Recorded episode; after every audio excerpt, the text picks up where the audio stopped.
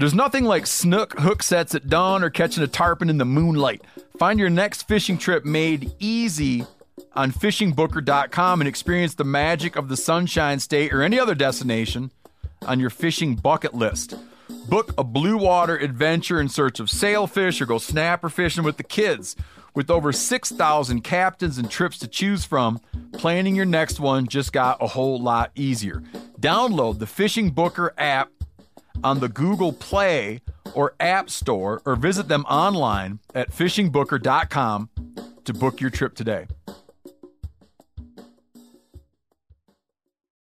Oh, oh, oh, O'Reilly. You need parts? O'Reilly Auto Parts has parts.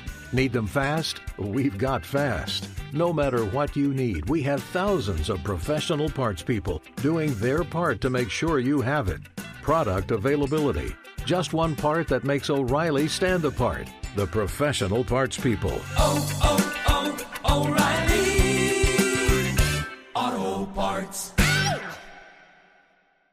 46% of Americans expect to leave behind financial obligations when they pass away. So it's crucial to make sure your family is financially protected. Policy Genius helps you find the right life insurance coverage by comparing options from America's top insurers with help from licensed award winning agents. Secure your financial future with Policy Genius. Head to policygenius.com to get free life insurance quotes in just a few clicks. That's policygenius.com. Oh, hey, welcome to another episode of the Hunting Collective, episode 104 to be exact. We're here in Bozeman, Montana, in the Meat Eater Studios to bring to you a very important contest. That's the contest for our poetic reviews. Hundreds of you reviewed our show with five stars and wrote beautiful prose. You set words to song, you wrote original works of art. So much, Phil. So much to go over in this Again, episode. just as with the drawings, uh, I am baffled by the response. baffled In a positive way. In a positive way. Phil tried to say before we hit record that he was telling Tracy Crane, old, old crazy train, that don't be nervous about your performance because no one cares. and of course, on your behalf, listener, I jumped on his shit Hmm. and told him absolutely people care. This is the only thing they care about. I was convinced. Faith, family, THC. That's the new. So we got that coming to you. We got like a 35 minute uh, American Idol style performance piece with your poem. So we put as much time as we could into the work that you submitted. So you're going to hear that in a moment. Also, you know, we got a little scuttlebutt from last week's episode that we picked a turkey call winner who didn't do a very good turkey call. Did you get some response? A little bit. So Uh, people were like, that's "What the hell, man?"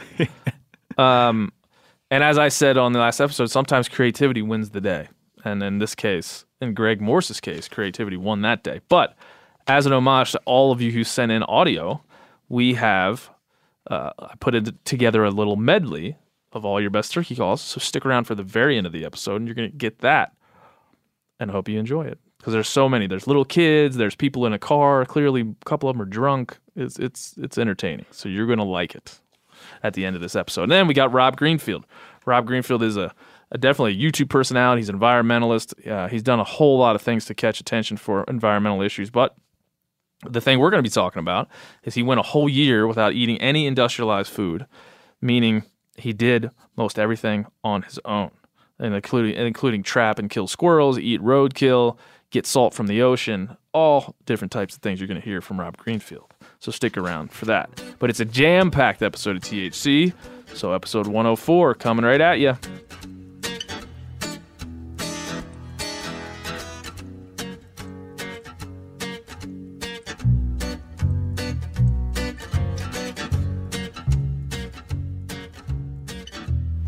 Hey, everybody, welcome to episode 104 of the Hunting Collective. A very special episode, uh, right, uh, Tracy? You gotta get your mic in front of your face. Oh yeah, baby. Oh, yeah. Oh, yeah. There's a lot of energy in the room, right, everybody? Lots. I'm feeling it. I'm feeling it, right? Or nerves. bring that closer, Spencer. You're gonna need to get that baritone in there. I don't want to cough into the mic. Don't worry about it. We've we've all already had influenza of every letter, so don't worry. How many we- people in here had had had the flu? We know Phil. Don't raise your hand. People can't see it. Present. Phil, Not Joe, I. Joe. Spencer. Spencer. Joe and I actually, Corinne, Joe and I No, actually I've been it healthy as a fiddle. healthy as a fiddle. I feel maybe fit as a fiddle. Healthy as an ox, maybe a fiddling ox. We don't know. we got a lot to get to. We got absolutely a ton to get to here on today's show. But as you all well know, we, we've been through two of our contests from episode 100. Uh, AB Rich won for his illustration of Phil the Engineer. Well deserved. Well deserved. And Greg Morris won for his turkey calling, which was uh, Uh, kind of deserved. terrible but creative. Yes. his video really won the day. He he had a picture of my dead hamster squeakers, and that's part of the reason why he won. So creativity can win the day here for these contests. Now we're going to do Yanni Putelis find 'em and grind 'em giveaway. And that means that the winner of this contest that we're about to decide on and vote on is going to win a pair of Vortex 10 by 42 binos, and they're going to win a Weston meat grinder. Right, Seth? Find them and grind them. find him and grind him. Yanni's not here with us today, but I'm going to be injecting some of his laughter into the show, a la the Meat Eater podcast some months ago. So this will...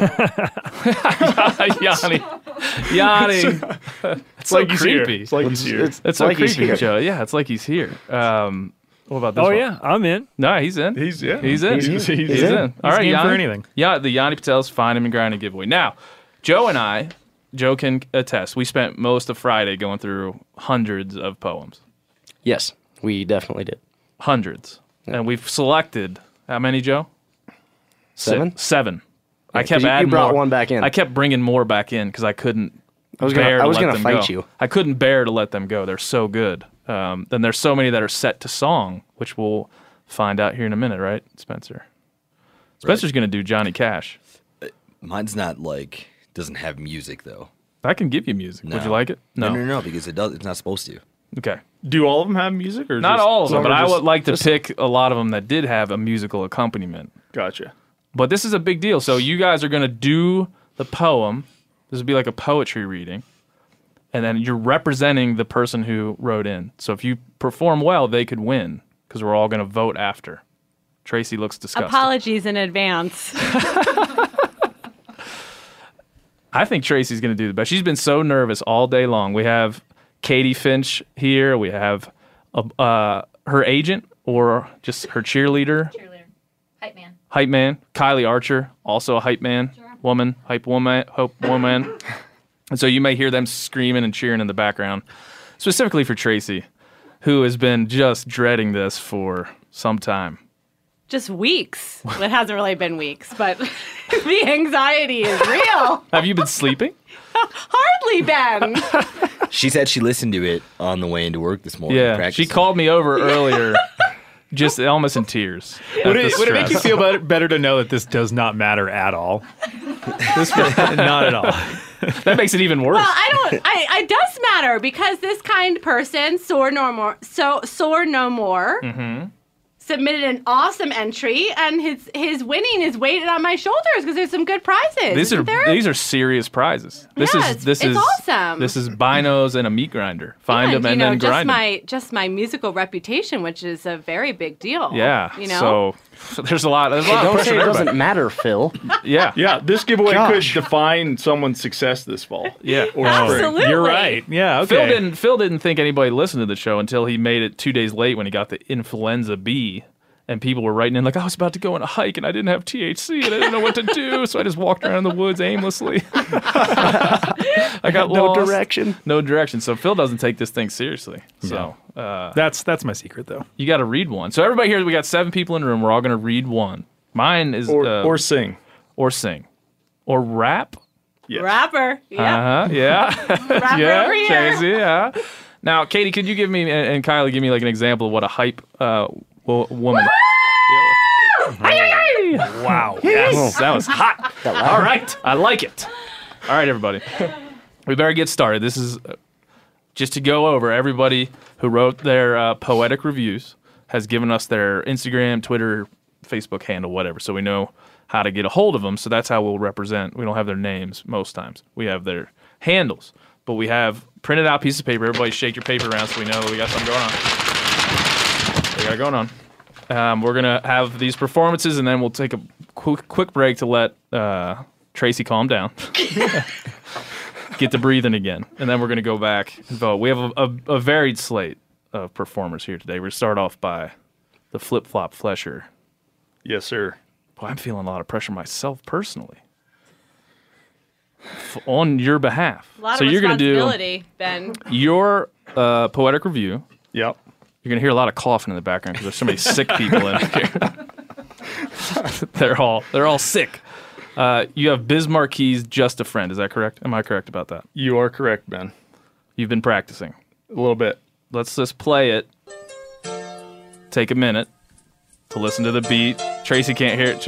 You can hear it? Uh, Can, can I just hit it whenever? whenever you're ready, Seth. Okay. Can you start the beat over? Yes, I can start the beat over. Start that over. We got a disruption. I the wanted I wanted to hit it at a time. at a time. At a certain it's time. gonna take. We have a disruption in the studio. We didn't practice. I'm gonna be. I'm sure. Tracy, Tracy's trying trying to sing here. losing it, Is, is hitting it the technical Losing it. term? For, hitting it. Yes. You're gonna hit it. All I'm, gonna right. hit, I'm gonna hit it. Drop This- that beat, Ben. Tell us who this is for. Who are you performing for? Uh, Jake Sure. Jake. At Jake Sure. Give him a follow. All right, give him a follow, and we're gonna do a little. He's written this. Yes. Biz Markie, he's just a friend about THC. Yep. Here we go. Uh. Feeling it. Mm. Mm. Oh yeah. Yep. All right. Have you ever heard a pod you tried to rate, but a hundred episodes they made you wait before they gave away some sweet, sweet gear? Now listen up, it's a pod you need to hear. Woo! Oh, Phil, you got what I need. You ain't been hunting yet. You ain't been hunting yet. Oh yeah, Phil, Oh! you got what I need. What? You ain't been hunting yet. You ain't been hunting yet. That's it, folks. All right.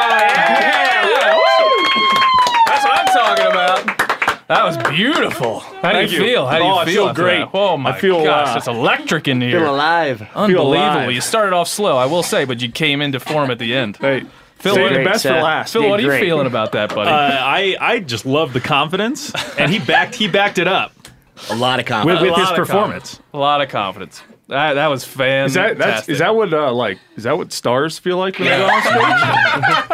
That's like on got- American I got- Idol. the people that get kicked off American Idol in the early rounds feel I got like a rush like no other right now. Oh, this is this is a better rush than honey. No, no, no, no. Good save. Just confirming. right. Just just checking. All right, Corinne Schneider, the producer. What will you be performing today for us, Corinne? It is by A. Miller's Life, Hey, Miller's Life. and its title is Stop, Download, and Listen. And this would be to the beat of Ice Ice Baby. Let's give that a Ooh, quick like listen just to know what that sounds like.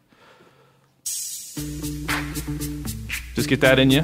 Get that groove going. You feeling it? All right. Okay. Yep. All right. Whenever you're ready. Uh. CHC. Stop, download, and listen. THC is Benno's vision. Hunting is a topic that's lively, varying his guests from vegan to cult. Ah, Colonel Kelly. Yeah, keep Oops. going. Yeah, it's great. Keep going. Phil is his engineer's sidekick. He's a little weird, but at least he's comic. Relief is what you get. Nah! Relief is what you get when you listen. Ben brings some sense in a world full of vision. Keep going. All right, the last verse. Okay. To the world of podcasts, this is worth a listen. Stretch out your mind while Ben is interviewing. Hunting. Hunting Collective. The Hunting. The Hunting Collective. Word to Rinella. Peace. Peace. Well done. Sorry, a Miller's Life. Hey, that Miller's I broke Life. that up a few times. Uh-huh. You did great. Uh, that's a good. Well beat. done. That's a good beat. You can almost do anything to that beat. I feel like I might rip a freestyle here in a minute. Sons of bitches. Let's do it. All right. What? Who's next? Joe, you want to go next? I, I think we Mine's should not prob- singing. It's just reading. You should probably keep the musical stuff all together, which Yeah. means Tracy's I think you, yeah, just let Tracy. Tracy. Oh, Tracy coming out with her whole Tracy Crane, Chief, T-Train. Chief Marketing Officer. Yeah, I'm surprised you haven't used the nickname yet. T Crane. You forget what it is. Crazy Train? Crazy Train. Ah, Flip-flop Crazy flasher has a memory. Train. The only performer to arrive with a posse. yeah. That's how she rolled. You'll learn that Spencer's a man of few words, but they're all these good words. When you get big enough, Seth, you'll have a posse. Yeah, of don't your own. worry, I can teach you how. Someday. Okay. Yeah, Yeah, someday. Should I get a manager? Yeah, absolutely. You're on the Bieber track from that performance I just heard. Yeah. Oh, good. You know? So That's good far, to hear. it's going to be hard to beat that one so far. So we have this is a third one and final musical accompaniment. The rest of these are actual just poems. Okay. Um, So Tracy, are you ready? Well, yeah, but so can we just? Um, you're gonna start the song. Yes. I, whenever you're comfortable, I'll even start it over as many times as you would like. Yeah, because this one's a little tricky because the chorus is the lead-in. Yeah. So I need to start on the chorus section of Oh, you song. too. Okay, let's let's take a look here. Oh, listen, you're starting to. Yup, you're feeling it. Tracy's bobbing her head. Oh yeah, bobbing her Yeah. head up and down. Yeah, Tracy. Trace T Crane. That's how they We do done it. with Ben O.B. Yeah, you know me. He brings joy through the yonder BP. Invest in the PP and you shall see what all that really means to the eternities. Close your eyes, settle in, prepare, let Ben be your guide. And the engineer, your purveyor. Weak sashes miss, please say a prayer. Invest in this chaos, strap in for the impending disaster. Steal a happy hour as you'll learn that O'Brien is a master. You down with OP? You down with Ben OB? Yeah, you know me. You down with Ben OB? Yeah, you know me.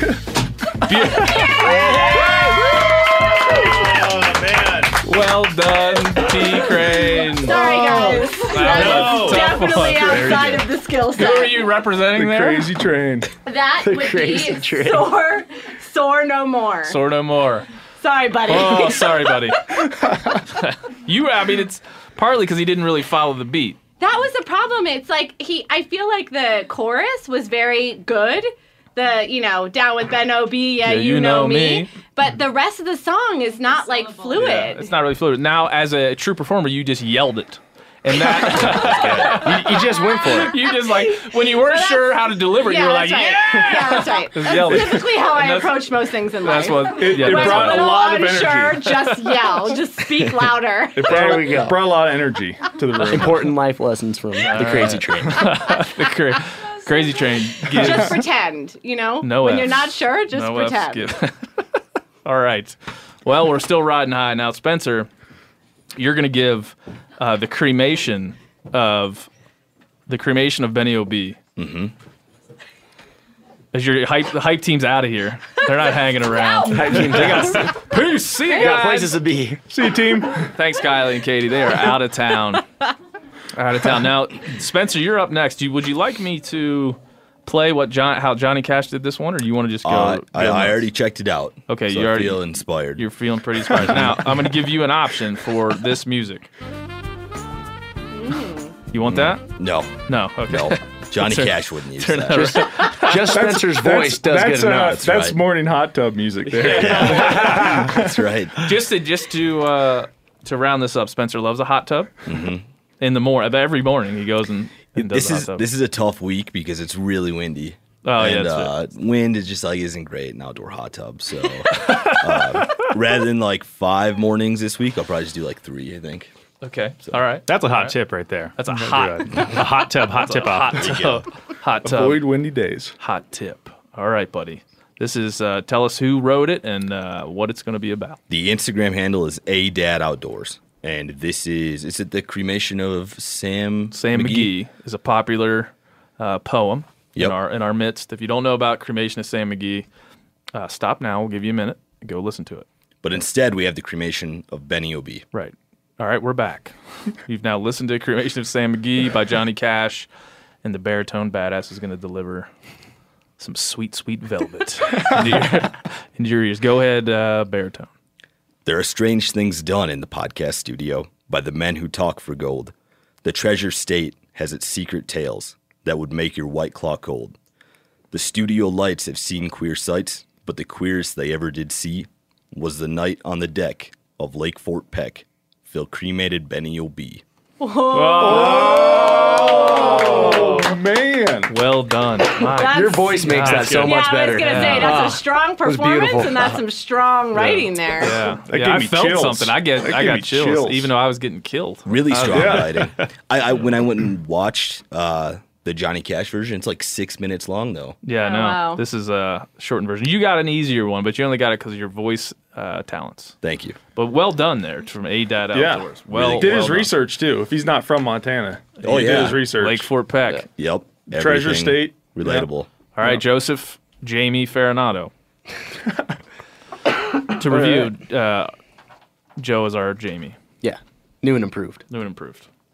Google. You just have to Google something for no reason. Okay. I googled it. Now, we only have a couple left. This one. Tell me about this one. It's by John T. Boston, John T. Boston. and it's just a. It Sounds like a made up name. It's a poem he wrote. Like I, there's no similarities to any poem I've ever read here. This is an original. Completely Oh, original. So what we tried to Yeah. do, what Joe and I Custom tried, creation. yeah, what Joe Yeah. and I tried to do is have like a couple that were originals because the next three you're about to hear are originals, and then four that were adaptations of already existing hmm. art. Um, and that's what that's where we landed. Yeah. on these seven. That's how we landed on these seven. So I don't know Correct. why, but I'm also getting the feeling that he's from Boston. it could be. All right, Joe, you ready? You want? I'm ready. Do you want any music, or are you going to go? Bo- Boston accent I'll, for I'll just extra read it. credit. Can't do it. You want to go Boston. bear? Sans music. Okay, Just I'm just gonna read it. rip it out, Joseph. All right. A show with the host named Ben O'Brien, bridging the gap. You know that he's trying. Shares thought and opinion with hunters and vegans. Well thought out. There's no denying. Rinella, Old Cal, and the Eagle, and the rest of the meat eater people. Sometimes show up with bourbon and cup, sharing their knowledge unequaled. You can't help but love all their work. The Colonel shares feelings on Turks, Geist's American model, Duchan's plum brandy bottle and Gilbert's feelings get hurt. Finally, a thank you to Ben from us outdoors, outdoor ladies and men. You help unravel the meaning of complex hunting feelings. This show is a 10 out of 10. Well done. Love well done. it. I like the nod to Gilbert. in Little there. sucking Yeah. up there at the end. Little sucking up at the end. We'll take it though. Makes That's the most feel- heartfelt one. That probably so makes far. you feel well, warm, It makes me and- feel warm great. and fuzzy inside. Yeah, that's why I give people uh, do contests. so, so- So Ben can feel good about himself. yeah, I'm like, if you compliment me enough, I'll give you a cooler. All right, Phil. It's getting deep in here, man. We're five deep, and I don't know what I don't know who has the lead right now in my own mind. So, oh, I uh, sure do. You do? Yeah. OPP. Crazy okay, train. Phil. My- Okay, buddy. Uh, I thought you would have another copy, so mine is actually on my desk outside of the studio. Go get it. I'm gonna go grab it. You, you can just vamp, right? yeah, I can. Okay. Don't worry. I'll I'll fill. I Should we can just do- make fun of I'll him? do some filler. Where he's going? Phil, that is I could fill some time. that is rookie. Phil, you just realized that just now? It's Phil it's because doesn't normally have to perform, so he's be- not used to having to have his performance He, aids readily he has his own segment. it's because of the influ- Right, but it's it's it's from the gut. it's because of the No, corona. he's, he has printouts all the time. Oh, he does? Yeah, he has to read It's because of the Oh, coronavirus. Phil. the Yeah. coronavirus is attacking Rookie his move. body and mind. Rookie Yeah. move. Yeah. Did It's he 'cause tell of you to vamp? He said vamp. Yeah. What is that? Ah, he's coming Hey, with the got the paper. paper. He's Yeah, back. what is what's Explain vamp? vamp. Yeah, what's vamp mean, Phil? Is that some sort of uh, MCU? You know, Fill time. MCU. Phil We're gonna- time. That's going to be a good T-shirt. Fill time. Just that illustration. of vamp Phil is like on I think that, that's a, that's a, a musical jazz. That's a jazz term. Vamp. You want some music kinda- for yours? Oh, cool. You want this music? That's why he's part of the podcast. some smooth jazz. musical jazz terms want like this? that. Uh, sure, yeah. I'll, Oh, he likes the music. He likes He it. All right, tell the- us who this is from. Kenny G. This is from uh, B Graves. Be great. Oh, I like B. this. Graves. Yeah, Yeah, this totally. comes in. It comes in. Give it to us. Give it to us. Wait till it you get some like Benny will percussion. be yeah, so you get some smooth. build. There we go. jazz. Oh out. yeah. Okay. Imagine a roundhouse kick to the face, or the feeling of your grandma saying grace. That's what this podcast makes you feel, whether you like a gun, bow, or reel. Ben and the boys bring in the heat, made famous by a guy known for eating meat. The hunting collective is super chill, except for that one guy. Screw you, Phil. I'm so glad you made him read that one. Oh, that was so good. That was Oh awesome. my! Well done, Phil. Thank you, we, B. might, Graves. we might have a new leader. Be great. you, you delivered that last line perfectly. Yeah. Ah, that worked just as I had planned, and I'm glad Yeah. you didn't ha- hadn't read it much before. That was beautiful. Yeah. beautiful. Well done. All right, for the, for the final. This one's long. I'm just gonna let you know that it's long. It's like two pages long. Jeez. uh, but I'm gonna go for it. Okay, this is this came from another Ben, Ben Callahan. So maybe this is a pseudonym for someone. Ben Ben Callahan, Stephen Benjamin Callahan. You- Did you did you and Cal have a child? Yeah, Ben. I feel like he might win just because his name's Ben Callahan, and he signs. I sign my emails Ben O, and he signed his Ben C as a like as a mm. maybe an homage. Mm. Hmm. Anyway, the opening. You opening sure of you didn't write this yourself? I yeah, because I, need a new pair of binos. Ship them to a PO box in Hagerstown, Maryland. All right, here we go. The last one. Everybody start thinking while we're while I'm reading. Be thinking about the the artistry of this poem, but also who might you want to vote for of the seven contestants. Okay, here we go. All right, Ben O'Brien, you son of a bitch. I hope you read this and grant my wish. For you created THC and won the hearts of hunters like me. You tackle the tough ones day after day, pushing the narrative every which way. You are clear with your fears, but have no hesitation when exposing yourself for the meat eater nation, the betterment of food and, and our own very being. THC is how much we are seeing.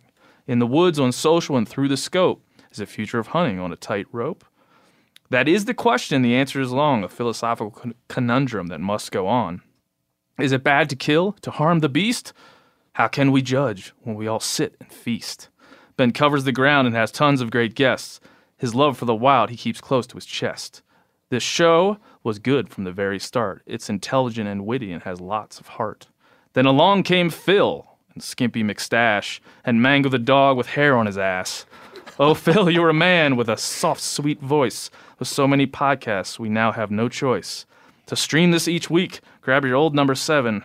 The more you drink in, the more you're in heaven. Eat your smoked moured and try not to fart.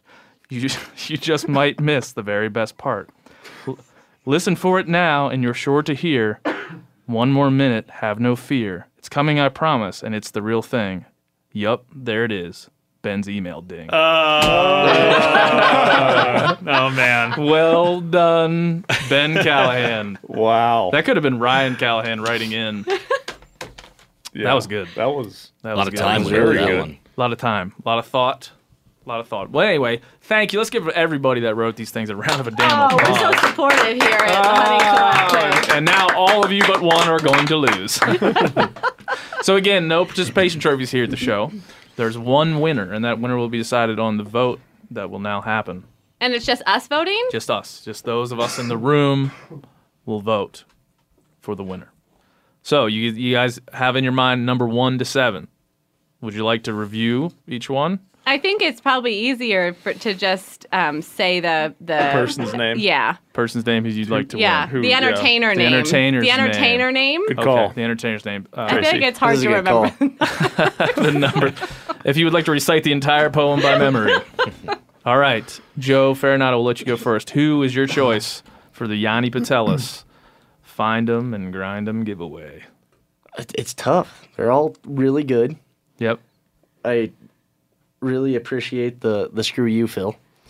That's a um, good one. I'm Me gonna, too. I'm gonna have to go with you though, Ben. All right. Oh. Yep, Ben one, O'Brien. one for you. One for, Ben, Ben Callahan, Callahan. Ben Callahan. the love child of Ben O'Brien and Ryan Callahan. Oh yeah, I'm in. I think Yanni might vote for that one too. There's no way to know. There's no way to know. That's great every time it happens. All right, totally Seth, we got uh, one vote for my guy. Um, yeah. Tough. Tough. Tough decision. A lot of good ones. A lot of good ones. Um, I'm gonna go with Spencer's. Oh, It's a good one. It was very artful. It made me feel something. Uh, the the fellow who wrote it did his research. I feel. Um, I like Johnny Cash. Yep. I like Spencer's voice. Oh yeah. Would, would it make you feel different if you knew that he was from Montana and he didn't do research? Maybe a little bit, but I'm not gonna think that. Even Joe. being from I like to give him the benefit of the doubt, Joe. All right, T Crane, Crazy Okay. Train. So I'm gonna give a winner for the um, for the the submission, Mm-hmm. but then I'm also going to give a performance winner. Okay. Even though the performer doesn't really win anything, I still feel like it it merits. You, what's, what's um, wide open? You So- can't pick yourself. That's a great. I'm not I'd going like to give Tracy Crane the award for most improved. From zero to zero point one. Um, I'm gonna go. I'm gonna go. Screw you, Phil. Oh yeah, yeah, man. yeah. All right. And then I'm gonna go flip flop flesher for the fucking performance. Oh, yes, sir. Thank you, Tracy. Well- Nothing gets done. better than that. And job, I will watch that job, on Seth. video many times. Yes, yes. Uh, all right. So there's one vote for Phil and me, and one. Wait, where are we at? Spencer. yeah, I Spencer. didn't vote for you, Ben. Well, you, Yeah, you Ben. but there's one for me. Though. I did pretty good. I was having. I was nervous. I was having a, like. I should have got some water. From my Yeah, you looked like cotton very like your your hand was shaking, Yeah, I flushed was- in the face. hot. My God! All right. Are, they- are- are these lights brighter? They seem brighter. You, They seem you- I you don't do not like being the center of attention. Ben. at all. I don't manufacture ways to be the center of attention. What are you talking about? What are you talking about? All right. Uh, baritone. I like all the music ones, uh, but I would vote for Seth. Yes. Yes. So now we have like four. Oh man, poems yeah. with This one four-way vote. tie. This might have to come down to the, to the listeners. Oh, yeah. Give us one more. Give it to us. oh yeah, and that's the start of it with just so solid. I don't, we're not going to do another one. We're, Hit it. we're just going to leave Yeah, it. one and done. I We're like it. one and done. We can't. Uh, I we can't. can't- when do I hit I it? don't. I don't Phil feel like has that I what we could do need. better It's a than diamond. what I just it's, did. It's a snowflake. There's only one of a kind. yeah. Yeah. There's only- But Phil has what we need. Phil, yes. Oh, we have four different four different votes thus far, and you and I are set to uh, do something about it. So you go next, and I, my vote counts for ten, as always. Yes. As we all know, I am. Uh, I'm Oh, Corinne's back. Corinne, you got a vote. You didn't even hear them all, did you? Oh, she has to go. She's miming. We'll cut this all out. Goodbye. Bye, Corinne. Uh, all right, Phil. Yeah. All the pressure's on you. I'm torn. I'm torn between two: Okay. the shortest one and the longest one. oh, me interesting. and Spencer. Two Yes. opposite sides of the spectrum. Yes. Uh, I relate to the subject matter of Spencer's, obviously. That's you're Uh, murdering me. yes. On Lake Fort Peck. Lake Fort Peck.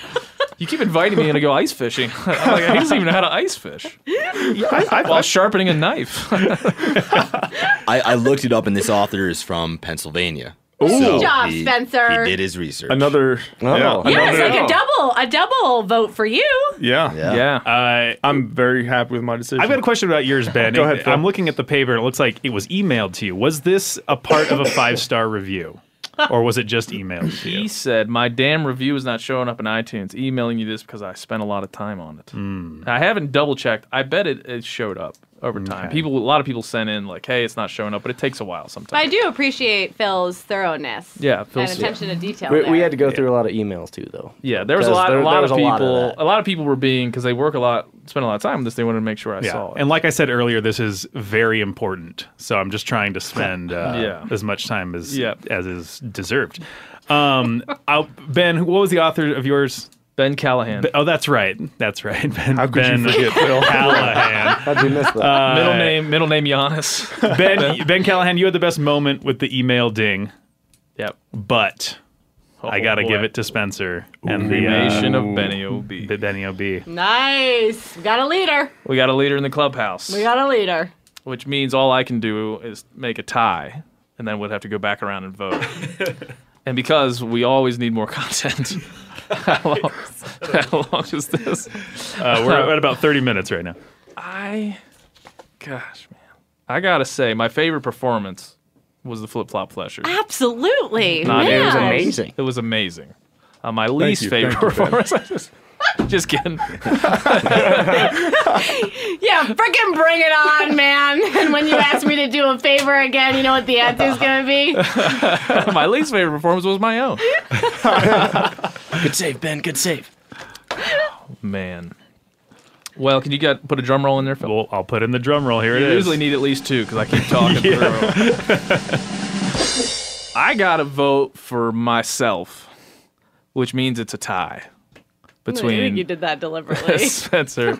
Yeah, I try to milk this for all it's worth, baby. So there's a tie between Spencer and myself, Ben Callahan, and Okay. A Dad Outdoors, right? Yes. What's his name? Scott. Scott Caravlan. So we're gonna do one more lap around the table. One more lap around the table between those two. between those two. Seth, make it quick. Scott. Scott. Scott. Scott. Send Scott. Scott. Ben. Scott. Scott wins. Welcome. Congratulations, I don't know why I Scott. said welcome. Find him and grind him. You found him and you ground him, buddy. well done. Well done. That really didn't make me feel something like a shiver went up my Yeah, spine. totally. Oh, yeah. When It's Baritone beautifully. It was ripped that beautifully out. written. Beautifully written. Well done. Well done to everybody. We got hundreds of these things. I don't know. I couldn't even count them all. Um, but you guys took it seriously. I wanted to make sure we took it seriously. So we did. And here we are. So thank you for everybody. Round of applause for all our performers as well as our winner, Scott. And he's what's his Instagram? A period dad period outdoors. Boom. Get in there and follow that. See what's up. Give it a Ladies, look at follow. Creativity. Give him Shout some out to. PA. O'Reilly Auto Parts are in the business of keeping your car on the road. O'Reilly Auto Parts offer friendly, helpful service and the parts knowledge you need for all your maintenance and repairs. If you're confused about what part you need, like what wipers are going to be the best, what replacement headlights are going to be the best, go into O'Reilly and talk to the people that work there because they're great and they're super friendly and they'll get you squared away where you walk out knowing you got the right thing. They've got thousands of parts and accessories in stock, either in store or online, so you never have to worry if you're in a jam. Do you need your windshield wipers replaced? You need a brake light fixed? You need some quick service? They'll help you find the right part or point you to the nearest local repair shop for help.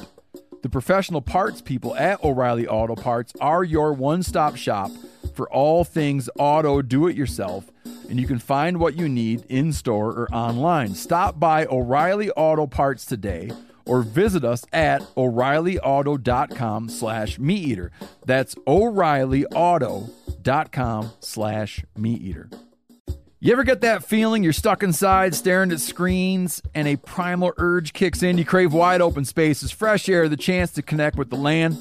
Well, maybe it's time to find your own piece of the wild, but searching for property can be a maze. That's where land.com comes in. They got millions of listings across the country, from mountain ranches to hidden fishing holes.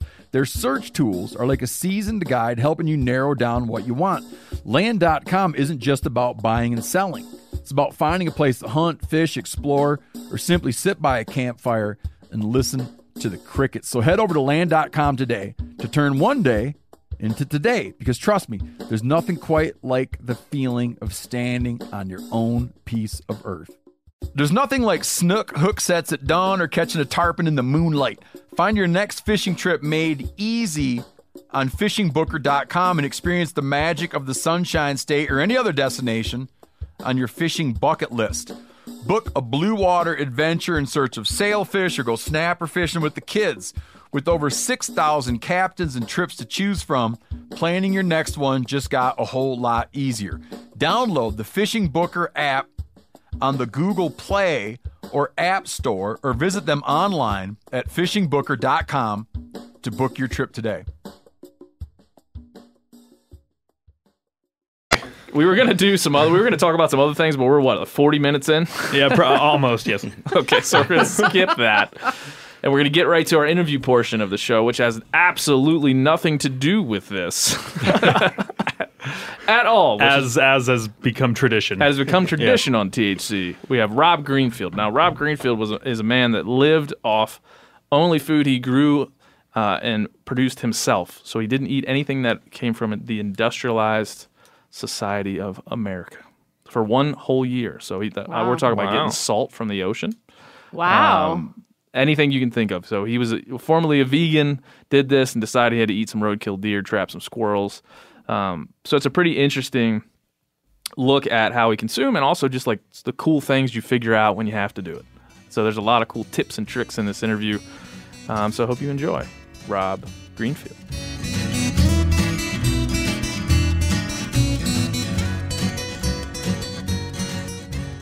Hey Rob, how's it going, man? Pretty good, man. How are you? I'm I'm pretty good. I was just telling you, it's snowy in Bozeman. We had a snow squall this morning, but you are uh, somewhere I don't think it's snowing, right? No, Costa Rica. It's been 90 degrees every day for the last three and a half weeks. That's not. I guess that ain't bad. Uh, we'll take it here. February around these parts get get to be tough. But um, what are you doing in Costa Rica? Um, I'm on a speaking tour for the year right now. I left the United States three and a half weeks ago, and I won't be back in the states until about the first of 2021. So I'm I'll be giving talks in about 30 countries around the world, um, and then of course enjoying the the natural world everywhere I go. Hopefully, and um, you know meeting people and just learning learning everywhere I go as I as I share information as well. Yeah. What What is your generally your topics when you, you travel around? You change it per country, or you always have kind of a, a refrain? Um, basically, my number one theme is how to not destroy the world. It's uh, and also common sense. I'm just trying to bring some basic common sense back into our society that this earth is this earth is the only one that we that we have as far as we know and there's 7 billion of us and we got to work together to to make this all work. And um, you know we got to understand the the earth and the natural cycles of it and work with it rather than work against it. So i do give talks on many different things but it all comes back to that basic connection to the to the world we live on and to the the people that we share the earth with and the other species. That's great. I had I've had multiple listeners of this show um, refer you and, and send me links of stuff that you've done. And and so um, I can't remember the names of the folks that have sent them, but thanks to that because I, I started watching your videos and reading your stuff and it, it's it's little short of inspiring. And we we've in the last couple episodes started to bring people on that, that don't necessarily sit, you know, say nothing wrong with a professor or an intellectual, but try to bring people on that are not only talking about these issues, but they're out there living it and doing something about it. And I think, um, I think what you did over a year's time uh, fits totally into that. So can you briefly say, tell tell everybody kind of what the idea was by uh, foraging all your own, foraging and growing, and, I guess also been killing all your own food for a year. Uh, where the hell did that idea come from? Yeah, it's kind of funny for me to be on the Meat Eater podcast because I was vegan. I was actually vegan, you know, for two years from 2014 to 2016, and I'm sure I'm not the standard. I'm not the standard person for the Meat Eater podcast because I also I haven't done an incredible amount of hunting. I I wouldn't consider myself a hunter actually. However, you know, my recent project really immersed me in that for one year. I grew and foraged 100% of my food. So no grocery stores, no restaurants, you know, nothing packaged or processed or shipped long distances. And when I say grow and foraged 100% of my food, I truly mean it down to the salt, down to rendering the oil, um, no gifts. You know, I couldn't eat at someone else's potluck or party. No, you know, little scraps left over from a meal or like literally hundred percent of my food for an entire year. And of course, that meant immersing with animals too, because the reality uh, is that you know so many of us are so disconnected from our food because of our current global industrial food system that makes it it makes it easy to be disconnected to our food and and actually it wants us to be disconnected so that we'll just buy whatever they're trying to sell. But the more you connect with your food and you actually procure it yourself you know one of the things that you see is that that these systems are animals and plants and there is no separation and it's been an amazing immersion of just you know just just connecting in a way where you start to see things that the average person just never sees when they can get salt at the grocery store they can get their oil at the very least but in the reality almost everything is coming in a package shipped around the world Yeah, it's it's a. I think that we've been we've been covering this on the show in a lot of different ways, kind of because my my philosophy, or it's at least how I feel and what it's done. My hunting is kind of bled into all these other things that I want to do. It started with gardening, and then it started looking at you know how I consume and what comes into my house and what goes out, and, and composting and, and all these different things. And hunting was the starting point for me. Is obviously wasn't for you. You kind of were re- a little bit reversed. Um, before we get into all the things you did in that year and it, all the I'm sure crazy stories that came from it, when did you first realize that that hunting could be some small part of what you did, or or was an option for you within within this project?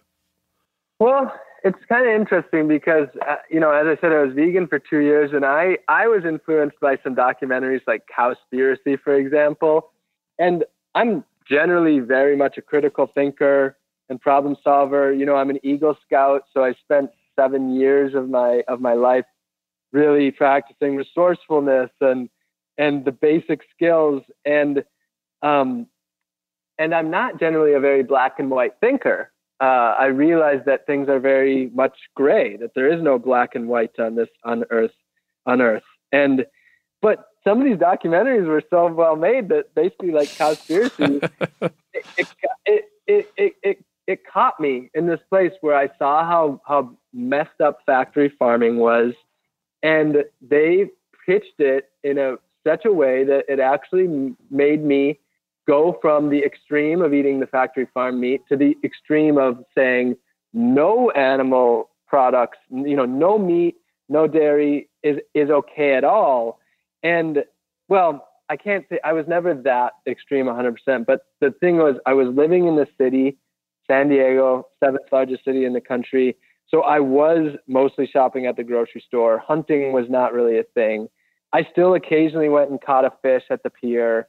Um, but but basically I did go into this short period of sort of black and white thinking where it's, you know, this or that period. And then and then the more that I looked into permaculture and the more that I actually went to the farms that produced my vegetables and the more that I really immersed in our food system, the more that I realized oh, actually, there's nothing that is good or bad. Most things have their, you know, their detriments, and and um, and so then I started to learn about regenerative agriculture, and then of course, you know, with this year of growing and foraging 100% of my food, I've been research, researching the human's connection to food for, you know, close to a decade now, and that I just don't see examples of humanity ever existing in harmony with the earth in a way that didn't involve animals. And so to live off the land, to live without grocery stores,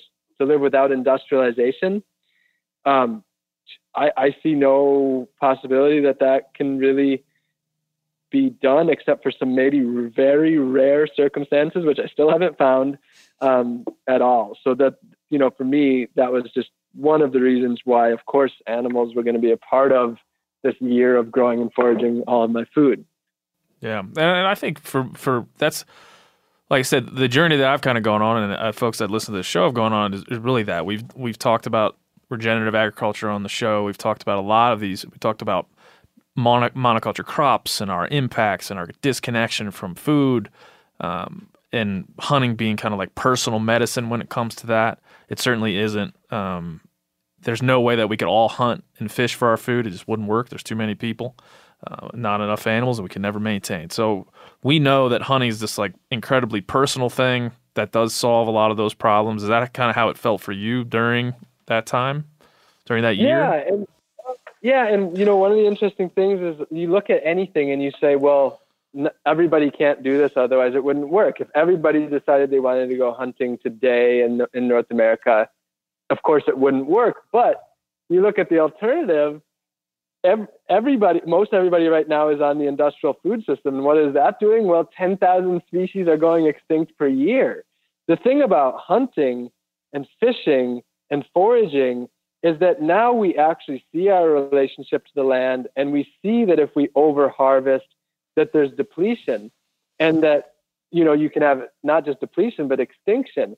However, nobody ever says, well, what if everybody eats from the industrial food system? We continue to get what we're already getting, which is literally 10,000 species going extinct per year, far more than hunting is actually doing. So it's just been a really interesting thing is that, you know, again, like we often, we often look at things in black and white, but, and we think that we look at when we do decide to take responsibility, then we actually see the, the downsides. But when we when we don't take responsibility, then we actually don't see that. Well, in that way, that's not sustainable either. Yeah, for sure. When you so when, where were you in your life, and kind of what did your life look like when you decided to? Because I know you've done a lot of other projects to to bring attention to the issues you care about. Where were you exactly in your life when you decided I'm going to do this? I'm going to take this year, and I'm going to I'm going to completely disconnect from industrial food. Yeah, so it's it is something that I was fascinated with for quite a while since the beginning of realizing the realities of our industrial food system. I I had that question, you know, would it be possible to actually step away from this and actually produce and forage and and hunt 100% of my own food? But I was a traveler at that time. Um, I lived in when I lived in San Diego for five years. I traveled for about six of the months per year. So actually doing it was just not something I was going to be able to do because you have to you have to have a somewhat stationary life.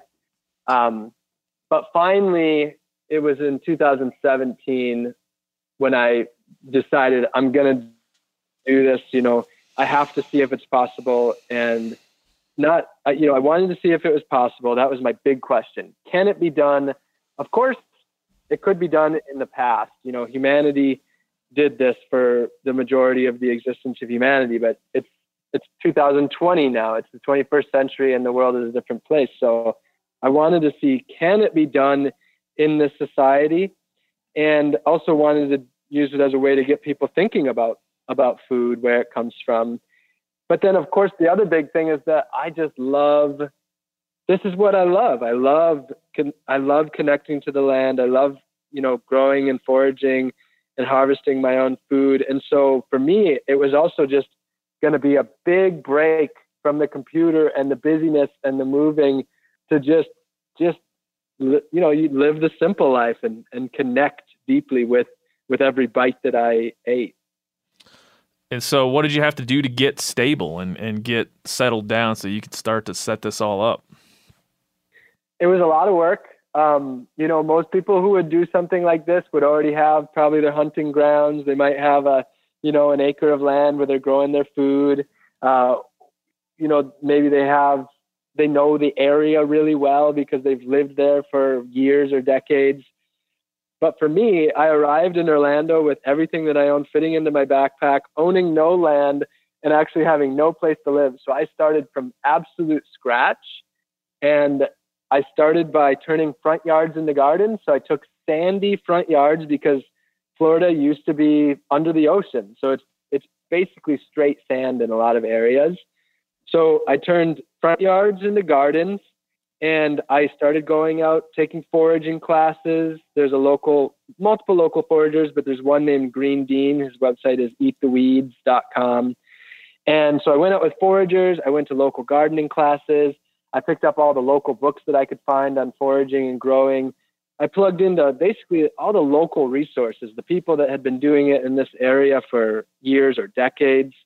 And I had to learn from scratch because I had done very little growing, or no, I had never grown anything in the state of Florida. I had foraged nothing or almost nothing. And the only thing that I had done is in the past, I would go to Florida to fish growing up with my dad. So I had fished a fair bit in Florida. I was familiar with the intracoastal waterway and fishing for sea trout and redfish and mullet and things like that. So I had that experience going for me. But besides that, I was very much starting from from scratch there. Yeah, I, I, can't even imagine. I was reading a thing that said you you grew and foraged like 300 different types of foods or somewhere in that yeah. number, and you had to. I can't imagine you got salt from the ocean, coconuts from the beach, you caught fish, you got herbs from your garden. Um, I imagine that has to be a pretty weighty enterprise just trying to think of all the things you absolutely have to do. Yeah, I mean, just trying to figure it out in itself was a deep level of research and time. Just trying to figure out okay how do i get my calories? How do i get my fat and protein? How do i get my nutrients all my vitamins and minerals? Because i wasn't taking any supplements or vitamins and medicine too. I you know grew and foraged 100% of my own medicine so looking into the medicinal plants in the area of course i'm a big believer in the saying you know let thy food be thy medicine and thy medicine be thy food everything that you eat from the land is a form of medicine putting healthy food into your body is a form of medicine and not putting processed junk into your body in itself is a, is a form of medicine. Um, but yeah, it was it was so much work to learn all of it and um, to get it uh, going. And my goal was that it would take me six months from the day that I arrived in Florida to when I started. So go from 0% to 100% in six months. And it ended up being 10 months. So I arrived in Florida on December 17th and I started on November 11th. So about about 10 months after I planted my first seed, I launched into it, it and you know, that was my first actually my first meal ever that I grew and foraged 100% was my first meal of the year on November 11th. So I really launched into the deep end on that first day. Well, yeah, you're lucky you had the Florida growing season and not maybe not the Montana growing season. It would have been tougher. Yeah. Um, so what, what during that those those months where you're trying to get this, you have any crazy stories or you know huge failures or or things you just didn't anticipate while trying to set up a sustainable life like this? Yeah, I mean, I ran into all sorts of hiccups. I'm actually writing the book about it right now, and so I'm reading my journals. I'm just seeing, wow, was I going through it? I mean, there were just so many mini disasters and you know destructions in the garden, um, and just it, it's amazing. You know, looking back on it, part of me looking back on it feels like yeah, it was kind of easy. Like it, it doesn't feel like a big deal. But after reading my journals I was just seeing that I was just going through one challenge after another and just making it through because I had no other options because I said I was going to do this and I was going to do it. But a couple things that come to mind in Florida, we have wild yams and they're an escaped uh, species of cultivation. The species, the genus and species is Dioscorea alata. They mostly come from Asia, so they're they're very much a normal, a you know, standard Asian cuisine and these aren't the like the Christmas and Thanksgiving yams that that are orange and look just like sweet potatoes. These are these bulb, you know, big bulby looking things that at the store can be 10 or 20 pounds each, but in the wild they can get up to 150 pounds. I had learned. So I was just after these yams because, I mean, just think about that. That's 150 pounds is the equivalent of 35 pound bags of potatoes. That's some serious sustenance from one yam. So I actually found a spot where I dug one up and it was 25 pounds. It was the first one I ever dug up. And I looked at the vines in the area. It was this little sort of ravine. And I figured that there was probably a thousand pounds there. So I I I figured I had found my calorie gold mine. I had my, you know, calorie bank right in this one spot. There was only a three mile bike ride from my house. And so I was excited about that. And it was a couple months before the project started, I think. I bike past it and I see the whole thing has been bulldozed. and I was like, you you got to be kidding me. Like there goes something that I was not fully banking on, but it was it was a potential for it was a potential for hundreds of meals. Um, now, luckily, the yams were all under the ground, and and I didn't notice at the time, but they all ended up coming back. So they didn't damage the yams, and my calorie source was still there. Um, that was definitely one of those, you know, moments that I, I felt a near disaster, but but nature came through. well, and I imagine like just just on that point, relying on you're you're relying on what's around you, right? Relying on nature, and if you're relying on it, uh, how can you not come like have a better value of it, or actually a tangible value of it? Not just I really love this place, but I really love this place for what it's doing for me. I imagine that uh, among the many things was was something you learned it is a whole it is a whole different way of looking at things when you're when you're truly dependent on the land. I mean, as a as a someone who's fished since I was eight years old, so you know for 25 years, I I really gained a different connection with fishing now because in the past, you know, when I was growing up, I mostly fished for fun. I, we ate some fish, but we mostly fished for fun. Um, and I never needed, almost never, of the thousand times that I went fishing, probably. I never needed fish or would go hungry. Um, But during this project, a lot of times when I would travel, I didn't have fish with me. I didn't have a protein source with me. I depended on being successful at fishing. Otherwise, it was eating lots of sweet potatoes uh, or sometimes not having enough food at all. So the interesting thing was now when I was dependent upon it, it seemed that I, I considered myself a pretty good fisherman before. And during this project, I really questioned whether I was a good fisherman at all because it it it really it really changed it really changed things because now you needed more consistent success. And what I saw was that I think in the past I remembered the good days of fishing and I didn't remember all the days I got skunked. But now I remembered the days that I that I got skunked because it mattered. Yeah. Um, and then one other one other really interesting thing, you know, one of the most one of the most challenging days of this whole year it was about halfway through the project and I was actually kind of deficient in fat and protein because I wasn't being successful with catching enough fish and I it was the area where I was lacking and I was up fishing with my friend in Wisconsin. I took a trip up there and I caught about a 20 pound lake trout. Um, so tr- I think that would be considered a trophy lake trout. It was maybe 35 inches. It was, it was like the, it was the, the lake trout of a lot of people's dreams as far as trying to catch a trophy. And I wasn't after a trophy. I wanted to catch some food. I, I desperately needed some fat and some protein. And this lake trout was the perfect source of fat. I mean, these things are just like tanks of fat swimming through the water. And I asked Ben, I say, what would you do with this fish? And he says, I would let it go. And for me, that's generally was my thought too, because this is a fish that can breed. It's it's it's to that size where it's a you know it's a mega breeder. It can put out so much spawn. And so I let this thing go, even though I was I was literally like so in this was the this was everything that I needed to solve my problems. And I let it go. And then two hours later, Ben looks at me and he's like, You know, you asked me what I would do with this fish. And I said, Let it go. But did you mean, were you asking me if you should let it go? And I was like, Yeah. And he was like, Oh man, I never would have said that. You need that. If you need that meat, you should have kept it.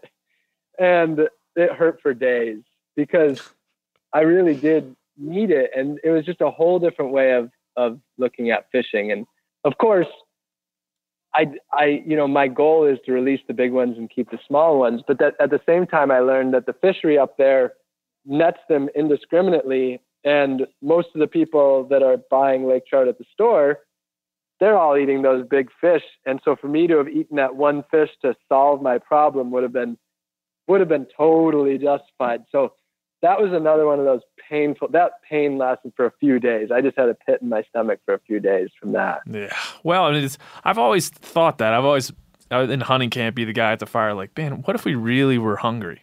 what if we really needed to kill this elk? What would we be doing right now? Um, and I always thought about that, and that interests me, like in indigenous cultures and in some of these hunter gatherer cultures that still exist around the world, as few as there may be. It always it's interesting to have that feeling, man. And you, it sounds like you had it. That if you didn't get a fish, or if the crop didn't come in, you're going to suffer, and you're going to suffer along with with the that natural landscape.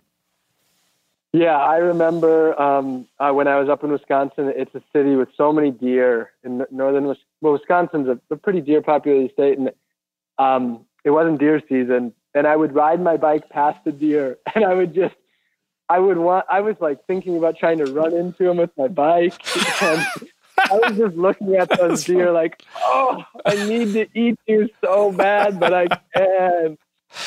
Um, and of course, that's ultimately that's I did end up eating a few deer that were hit by cars, um, and that ended up being a very important form of sustenance for me was harvesting uh, car killed deer.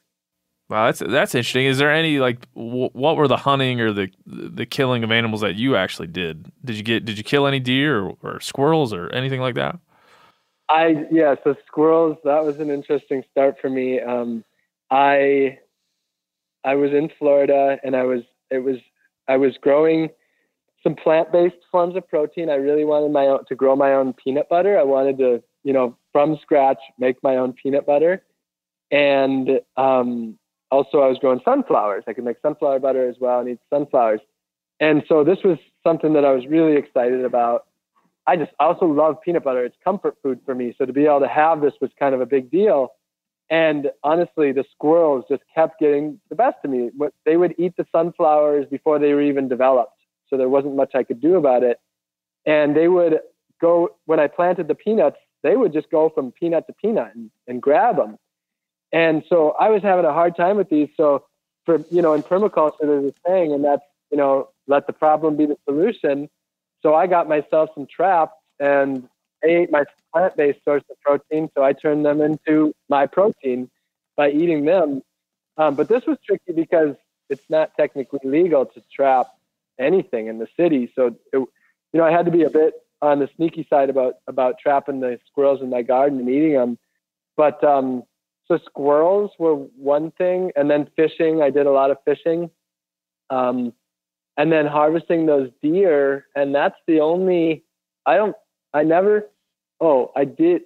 I did shoot a gun um, when I was in Wisconsin. I was practicing. I was gonna shoot some rabbits, but never got around to it because I ended up getting deer. And then I was actually thinking about a raccoon because I didn't have oil. I failed at making coconut oil. And so nine months without oil uh, to cook in. Yeah. And so I had, yeah, it was diff- that was difficult. And I talked to someone who said they got a half gallon of fat from one raccoon um, by rendering the fat because they have so much. And so I was gonna get a raccoon, um, but actually I just I set the trap and never happened either. So, so yeah, I, I, I certainly ate a lot of venison, but never actually had to, to hunt for them. And for me, there were so many deer that were hit by cars. 20,000 deer are killed by cars in the state of Wisconsin alone that I just didn't end up having a need to when I could just harvest them. You coming out of this, I think we'll go back into some of the more details, but coming out of this, what did you feel like um, that hunting would play a bigger part in your life coming out of this, or did you were you inspired by kind of like the connection there, or or what was the feeling? Well, in the long term, I am going to. I'm actually planning on doing this project again, but in a northern climate. So many people have said that they want to see this done in a place with winters, and yeah, enough people have said it that I just they've convinced me. I absolutely want to do it. And so as of now, my top choice is uh, Northeast, probably like upstate New York. And I'm actually, for some reason, I have the idea of the Ithaca area in my mind. And so when I'm in the northern climate, I'm certain that hunting is going to be much more uh, a part of the project. In Florida, it just didn't work out. Um, and I don't know. It, it, to me personally, it, I feel much more connected to it. I grew up in Wisconsin, and I feel much more connected to it in the in the multi-season climate, in in the um, you know deciduous forest. I didn't feel really strongly connected to it in Florida. Um, but when I do that up in in a temp- in a cold climate, I'm pretty confident it'll become more a part. Um, but you know, honestly, the other thing that's kind of just personally interesting for me is I'm very I'm a very resourceful person, and if there's deer that are perfectly good that have already been killed and hit by cars, for me it just makes sense to pick those up rather than go Yeah. and, and hunt. Um, A whole lot less energy on your part to go and do it. You don't have to to sit at tree stand for three days. Yeah, it's less energy and um, it's a good usage of resources. Um, so it just makes sense to me. Um, now, the other thing that really made sense for Florida that I really wanted to do was hunt wild pigs. Yeah, that was my next. are- That was my next question. I'm like, you had to have thought of that. I was it was something I was definitely going to do, and here's the reason that I never got around to it. I had multiple people who who were going to take me out hog hunting, but everybody baited them, and the rule was if I was going to hunt, if I was going to bait, I had to grow or forage the bait as well because I couldn't get industrial corn to use to feed the animal or to bring the animal in. So even with fishing, I couldn't buy worms. Uh, I couldn't buy food to catch my food. With my squirrels in the trap, I put my own homegrown sweet potatoes in there, for example. Um, so that that's what held me back from the hogs is that everybody that I had connected to was using bait stands Yeah. where they, you know, they, were, they had them on a schedule, and so I couldn't do that. So I was trying to find someone who didn't bait them, and um, I, I couldn't find. I, that didn't happen. I know there's people that do it, but I couldn't. So that's what prevented me from getting a, a pig. But but for me, from the get go, I was definitely planning on doing that. Um, the other thing is iguanas. I did I did hunt iguanas prior to the project because they're also invasive in South Florida, Yeah. and and I we ate some of those. But during the year when I did go to hunt iguanas down in South Florida, I caught three of the three days of straight rain, and the iguanas come out when it's sunny, so I didn't get any. So so I attempted, but you could say that I failed multiple times. Multiple times. I am not an experienced hunter, and I failed multiple times at getting myself an animal. It's funny enough, yeah. I mean, I'm we're at the very tail end of the what they call the shoulder season here in, in Montana for elk, and I haven't filled my elk tag, and I'm and I'm just thinking, my family's not going to have as much elk as we would want. Now, not in the situation you were in, but it's just a, a strange feeling because we're just not going to go buy beef. We're we're not. So I'm thinking. I was thinking roadkill the other day. I was thinking um, traveling to other areas of the world. but We were just talking about going to Texas for axis deer. So it's funny how when you start to rely on this on this resource, you can't really screw it up as a hunter. You kind of got to get get what you can get. the pressure can be on when when you're yeah whether you're completely forced to or whether it's a matter of ethics and principle um, it really changes things What did you like? You know, obviously everybody's going to ask you what you learned from this, but but while you were in it, um, how many times did you have to shift your own? Did you shift your own structure? Because obviously you made up your own rules. You're following your own rules. You have kind of a north star that you're that you're guided by. Was there times where you had to had to give in to something or or give up something?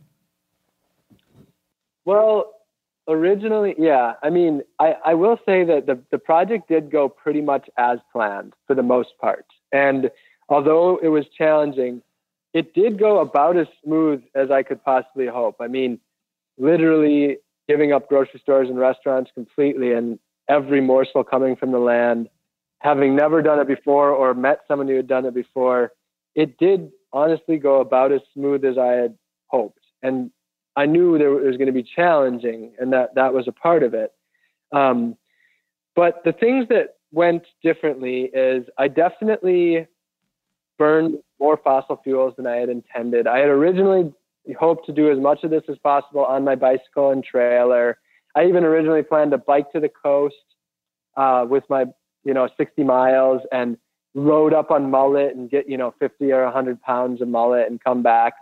But honestly, the fishing didn't go I, I never did as well fishing as I had expected. So it meant I had to go much more often. And um, so I ended up definitely you, driving more than I had intended. And I definitely broke the rules a few times. Like one time uh, in Wisconsin, my friends were doing really well with night crawlers, and I was spin casting for trout. And I, I just I gave in and I used a night crawler and caught a trout that I ate. And so that was one time that I broke my own rules. Um, another time, you know, nothing in itself is that hard. It's not that any one thing is that hard, but it's when you're doing everything, the amount of time that it takes and energy. That's when, you know, people online would often say, well, why didn't you just do this? Well, because I was doing a hundred other things that day. yeah. Um, so another rule that I, another time that I broke was for me, I had to harvest my own wood to smoke um, fish because the smoke imparted the flavor. And it was also that I, you know, I had to harvest my own flavors, grow and harvest my own flavors for the year. So there was twice where I didn't harvest wood, where a friend, where I wasn't a part of that. One time a, a friend harvested it without me being there. so I that was another example of me breaking my, you know, my self guides that I had made. So there was some minor things like that, um, and but other than that, like I didn't really have to. Besides minor mistakes or or minor things like that, um, the only time I ate something that that that did come from the grocery store was I think on day 16 I took all the food over to my friend's house um, to make dinner for both of us. I brought mullet for the fish. I brought uh, cassava or yuca. It's like a potato. I brought the greens and the veggies from my garden. I brought um, uh, the salt, the herbs, um, and uh, pumpkin seeds. And so I had everything, and we made the meal together. And then she didn't finish her plate, so I ate what was on her plate. And after like one or two bites, I re- I realized she had sprinkled her own salt on the plate on the pumpkin seeds, and so I probably had like ten grain it, ten grains of salt, and that was my big mistake. Um, and it happened, it happened only six days, sixteen days in, and um, so so technically I didn't make it through the year without an industrial food because of that one mistake. Sounds like you're being hard on yourself. I think I give you a pass on a few grains, Yeah, I a few grains of salt. It it happened. It hurt when it happened, but ultimately it is what it is. You know.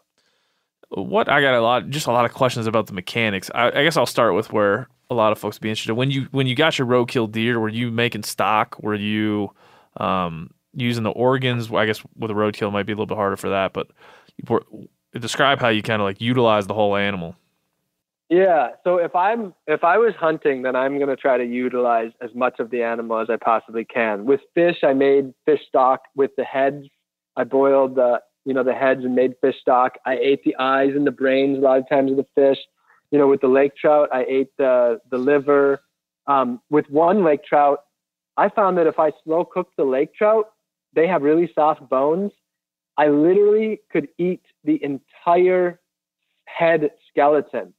So I did not know this, but I, I, I ate the, the teeth, the, the jaw, everything. It like melted the entire thing.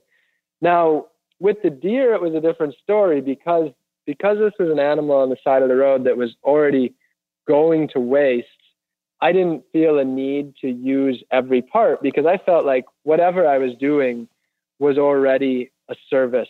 Um, whatever I could harvest, I would, and then the animal that what I couldn't use, I just dragged into the woods where it would be eaten by other animals or degrade, and not get picked up. In some areas, they're actually picked up and taken to the landfill. So whatever I left was actually going to biodegrade and you know re-enter the system. So I didn't harvest the organs with any of the the deer hit by cars just because you know a lot of times they might have a ruptured Yeah. you know, organ sense. inside the stomach.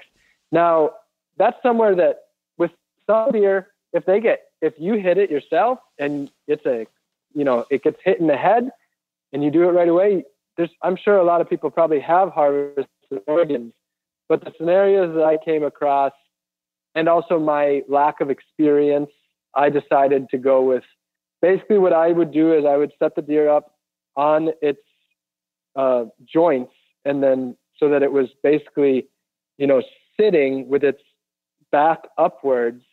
And then what I would do is I'd harvest the back straps, um, and then I'd harvest whatever quarters weren't damaged. Sometimes I'd get all four quarters, sometimes two, sometimes three. Um, and then I would generally, and I could do that without hanging it and without ever touching the organs, just going for those quarters. And then I would generally harvest the neck as well. And so that's what I would utilize. The first deer I harvested was just a little fawn, and I got nine pounds of meat out of it. Um, I would also take the bones and I would make bone broth. And then, then you know, towards that was in August, and the the the summer was rough. You know, there's the deer aren't moving as much, and I wasn't seeing many. But once it got to be like September, on one drive, 120 miles, I found seven or nine deer, and I harvested meat from three of them. I think I harvested like 60, 70 pounds. Um, and, you know, in the fall season, it's amazing. I mean, if I lived in Wisconsin, I feel like I would just harvest those and feed everyone in my neighborhood with, with deer meat. It's an amazing resource and an amazing resource of quality, healthy meat that gets, you know, wasted and wasted and just driven past by so many people. I think it's just I think it's just an amazing resource of, of quality meat. Yeah. We did that recently in Michigan on a on a shoot. We just we didn't kill a deer and we wanted to do some butchering demonstrations and we picked up a roadkill deer and it's it, it was the first time I've ever done it, but it was the first time I've ever butchered one fully. And it was and I'm sitting around thinking, why don't I do this more often? What what am I doing? Uh, so was that one in good enough shape where you could like were the organs intact at all or? Yeah it, it had sat long enough where i just wasn't. They were intact. They had some some trauma. You know it had actually had some, a bunch of trauma on the front shoulder. It had it was starting to turn green a little bit so we just peeled that away and peeled off part of the front shoulder but um, it was a pretty small deer too. It was just a, a year and a half year old. But it was just just the process of of going through that, being able to take what you can and feeling like a scavenger rather than a hunter. Because a hunter, you, you really take ownership of of the thing. So it, it makes total yeah. sense what you're saying about about that. But I know you you probably had beehives, and I can't even imagine all the things that you had here. You know, getting salt from the ocean. Or what are the like the the the things that surprised you that you learned, like things that you didn't know you were, were going to be calorie resources that became essential. Uh, just those little idiosyncrasies. Well, I would say for people that really have the desire to live off the land, as people would say, and you know never have to go to the grocery store. I think one of the main things that holds that prevents people from being able to accomplish that is calories. Um, most people buy their grains and their flours, and a lot of grains are not easy to do on small scale, and they are something that is much more efficient at large scale. Now, for me in Florida, grain it Florida's not a grain state. You know, it grain it, it's just not a place where grains grow well. The heat and the humidity. Um, but what grows amazingly is is tubers, so sweet potato, yams, and cassava or yucca. And I spent so many hours crunching the numbers uh, for calories and everything. I mean, I crunched the numbers for for for for all of my forms of food to figure out how much I would need. Um, but calories was one of the big ones. I was often making spreadsheets, um, figuring out how many calories I had either planted that day or harvested or had stored away. Um, and I was amazed at how many calories I could grow in a relatively small place in a front yard in Orlando. And I calculated that on an average size lot, you can comfortably grow all of the calories for one person for a year from sweet potatoes and and cassava or yucca and yam. And I think a, with a like with a house on a half acre, you I, I, I think you could grow the calories for a you know a family of three or four using those calorie crops in Florida. I don't have experience elsewhere, but for me, that was, you know, when I was just crunching those numbers, I grew seven, I grew about 500 pounds of sweet potato out of an area that was about 15 feet wide by about 20 feet. So that's 300 square feet. And I got about 500 pounds of sweet potato out of there in one season. So that was pretty revolutionary for me to see that you indeed can produce your calories too uh, when you have the right calorie crops to be able to do so. Yeah, what you were talking earlier about kind of like producing flavors. And I imagine I was thinking like maybe he had hot sauce. maybe he made hot sauce out of peppers or something. What were the the flavors? Were there honey, hot sauce? Like what were you able to cook up? Yeah, well, you know, honey was a big one. I had four colonies of bees, and all of the colonies were rescue uh, rescued colonies. So I, I made friends with a local bee rescuer where if bees are, you know, a lot of people, if they get bees in their shed or you know in their house the honeybees they'll actually have them exterminated and so this guy what he does is he actually goes and does a live rescue he removes them and then he finds a new home for them so that's where i got my four colonies and I would not have been able to make it through the year without the honey. I mean, the honey was my moral, uh, like my, it, it's what got me having that sweetness because I have a, I have a major sweet tooth. I love chocolate and having that honey to go to for a quick pick me up um, mentally was so huge. Plus calories. I mean, a spoonful of, of honey is like 100 calories, I think, or something like that. So, you know, I could get so many calories through that as well. So, and working with the bees was just so incredibly special. I, I of the top five things that would make me jump out of bed in the morning, bees are one of them. Just just being surrounded by tens of thousands of bees and and working with them and seeing them every day going out collecting nectar bringing it back knowing that that's going to turn into honey is is was pretty special. I feel like i got a little sidetracked on uh, the honey no i like it man. Uh, we've been exploring that around here. We're thinking about doing some meat eater honey put some bees on our place yeah, in michigan. Oh, and mead and mead is definitely one of the most special things. Um, it's just it's literally just water and honey you mix that together and you have one of the most special drinks to humanity. And actually, I remember the first time I ever saw it, I was in Kenya 10 years ago, and these guys took me out to their shed. There was a five gallon plastic bucket. They lifted off the lid, and it was just boiling. And it was just honey and water and uh, some sticks that added different bacteria in there. But there was so much bacterial life in there that it was literally just fizzing and boiling. And, you know, I, it's one of the earliest forms of, of alcohol, I think, to humanity. And it really is just such a special thing. It tastes amazing. It's healthy. Mine was really low alcohol content, like literally just a few percent. Um, but boy, did that just add so much value to my life. Um, and then as far as flavors, yeah, I grew about 30 or 40 different herbs and spices, and then I foraged a lot of them too. You start to look into the plants around you, and you realize that there's so many leaves and um, you know, and greens and different plants that are just great natural local herbs and spices. And then, of course, peppers. Um, peppers are one of the easiest things for beginner gardeners to grow. And so I, I just always had an infinite supply of Serrano pepper is the oh, one yeah. that did the best.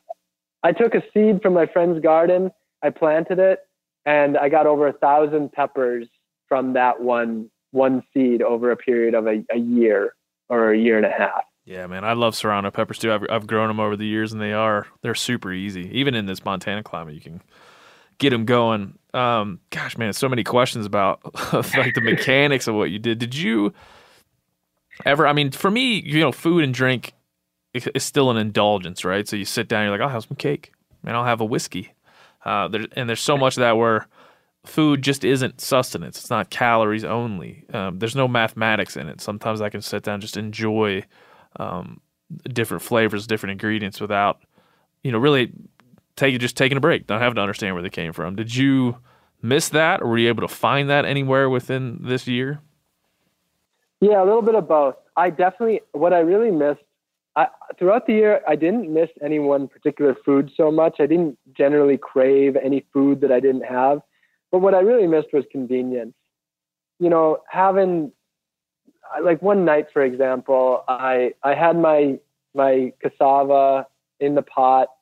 I was cooking it cooking it up, and uh, I went into my house. My kitchen was outdoors, and I wasn't paying attention. And I come out and I I I I open it up and I've burned these potatoes so bad that there's literally coals in the pot.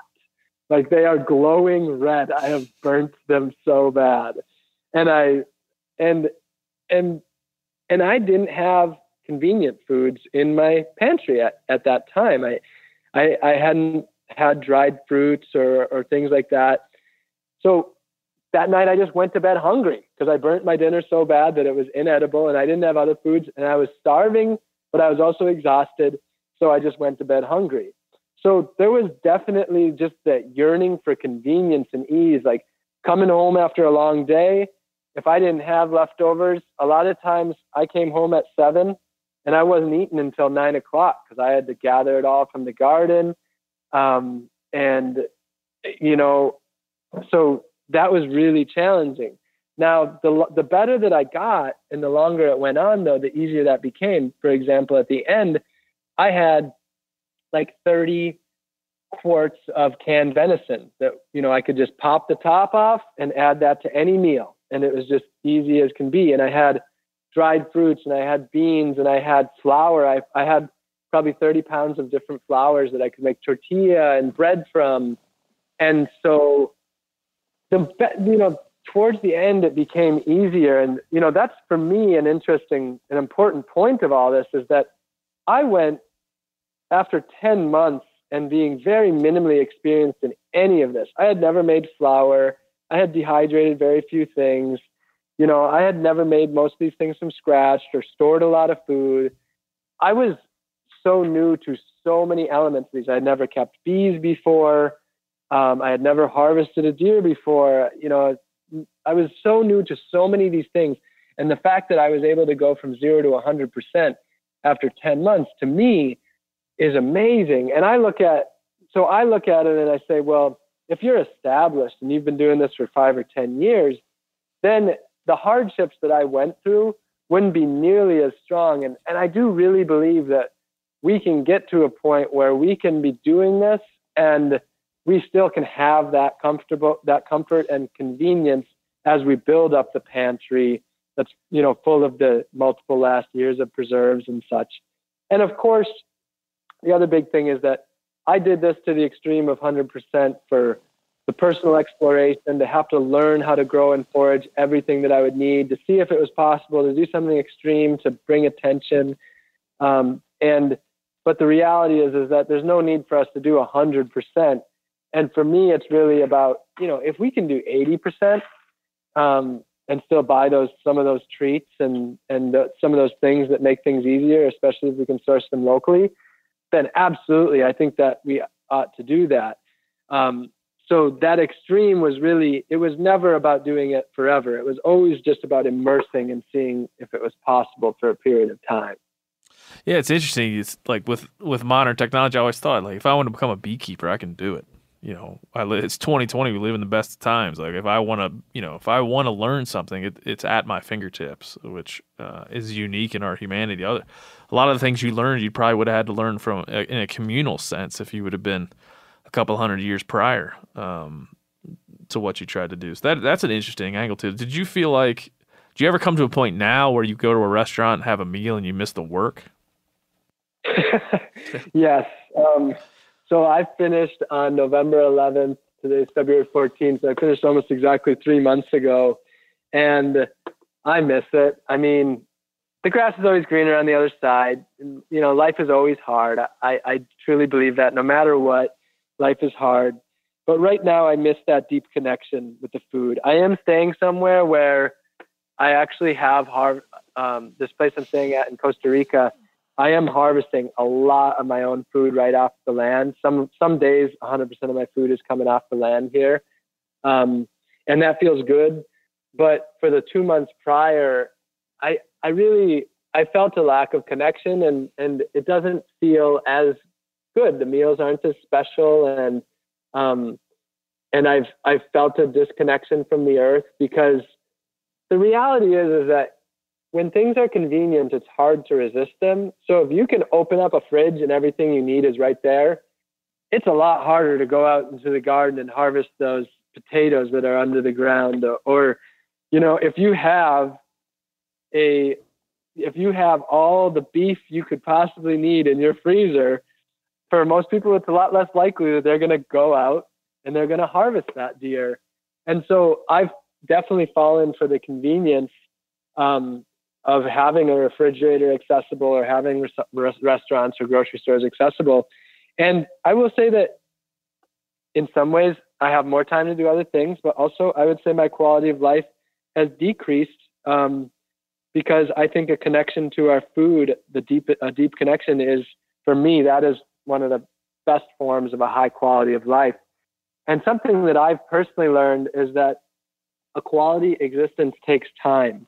So today, everything is based so much around convenience. But for a lot of people, I don't see this convenience creating a, a, a really high quality of existence. I see so much depression and so many people just always wanting something more and never feeling satisfied.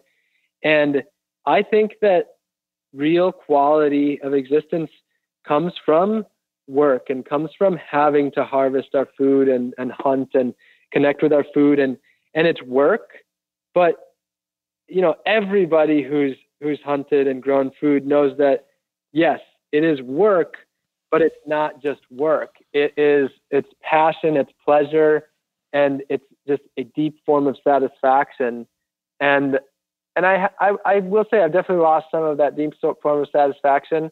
And I know that I'm going to be traveling for the next year, year and a half, and it's going to be difficult. And I'm already thinking about wanting to get back to the land and you know set up a new spot and again try this possibly in the state of New York. I'm already already craving it, and I only finished three months ago. Yeah, it's funny how that how that works, right? We kind of get lulled into this sense of what satisfaction is and what happiness is, and like I said, when when food becomes and I've slid into this a lot, you know, where, where food becomes an indulgence, it becomes a form of like you run to it to to get pleasure. It it it becomes too convenient. Um, and I, hunting is the first thing that taught me that. The first thing that taught me like my wife gets annoyed every time we sit down. I'm like, uh, let me tell you a story about this deer.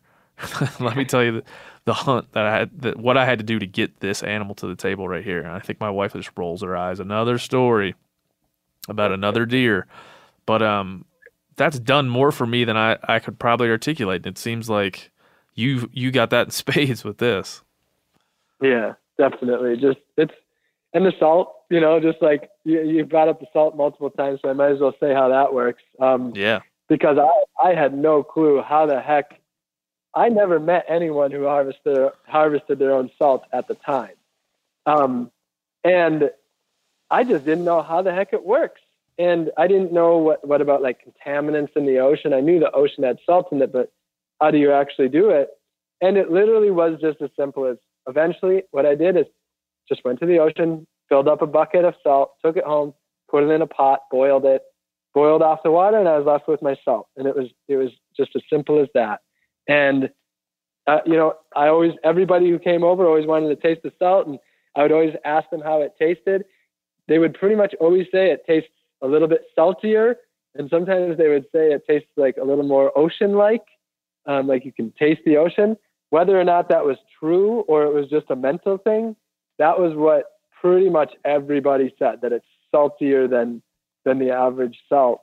Um, but it was yeah, definitely really as simple as that. And now, of course, I never the thing that worried me at first was, well, what about contaminants? Because if you boil five gallons of salt of water, that means you're going to concentrate the five gallons of contaminants in there.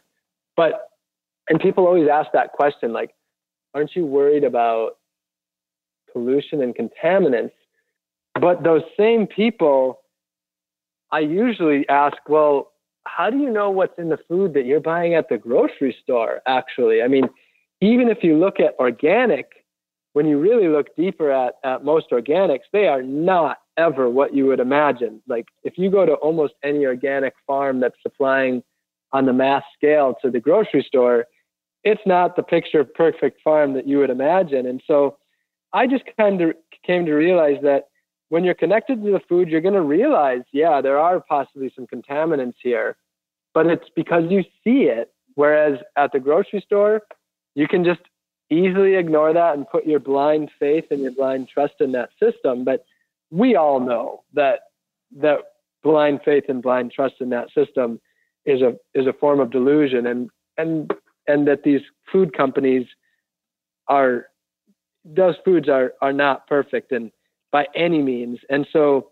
you know sometimes some of the foods that i eat might have had some contaminants from being out exposed to the world but i i don't believe that when it when it all comes together that it's it's more than the food that I would get wrapped in plastic at the grocery store. Yeah, I've had people ask me that before. How do you, you know, when you're when you kill an animal, how do you know it's healthy? It's like, well, you look at it. you, you, you look at its meat. You look at it. You know what healthy meat looks like. Does it look healthy? Um, there's a lot of other, you know, other factors, obviously. Um, but that's it can be that simple. And like you said, the contaminants that we're putting in our body from other from other process places um, would have to be equal, if not more, to whatever you found, whatever was in the ocean that you were pulling out.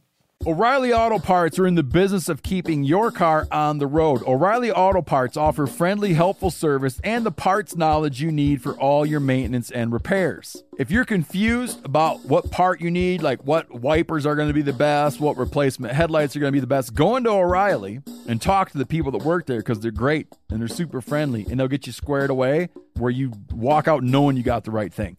They've got thousands of parts and accessories in stock, either in store or online, so you never have to worry if you're in a jam. Do you need your windshield wipers replaced? You need a brake light fixed? You need some quick service? They'll help you find the right part or point you to the nearest local repair shop for help. The professional parts people at O'Reilly Auto Parts are your one stop shop for all things auto do it yourself, and you can find what you need in store or online. Stop by O'Reilly Auto Parts today or visit us at o'reillyauto.com slash meat eater. That's o'reillyauto.com slash meat eater. You ever get that feeling you're stuck inside staring at screens and a primal urge kicks in? You crave wide open spaces, fresh air, the chance to connect with the land? Well, maybe it's time to find your own piece of the wild, but searching for property can be a maze. That's where land.com comes in. They got millions of listings across the country, from mountain ranches to hidden fishing holes. Their search tools are like a seasoned guide helping you narrow down what you want.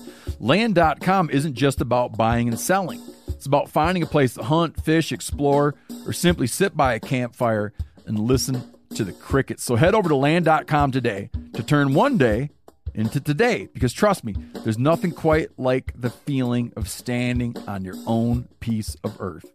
There's nothing like snook hook sets at dawn or catching a tarpon in the moonlight. Find your next fishing trip made easy on fishingbooker.com and experience the magic of the Sunshine State or any other destination on your fishing bucket list. Book a blue water adventure in search of sailfish or go snapper fishing with the kids. With over 6,000 captains and trips to choose from, planning your next one just got a whole lot easier. Download the Fishing Booker app on the Google Play or App Store or visit them online at fishingbooker.com to book your trip today.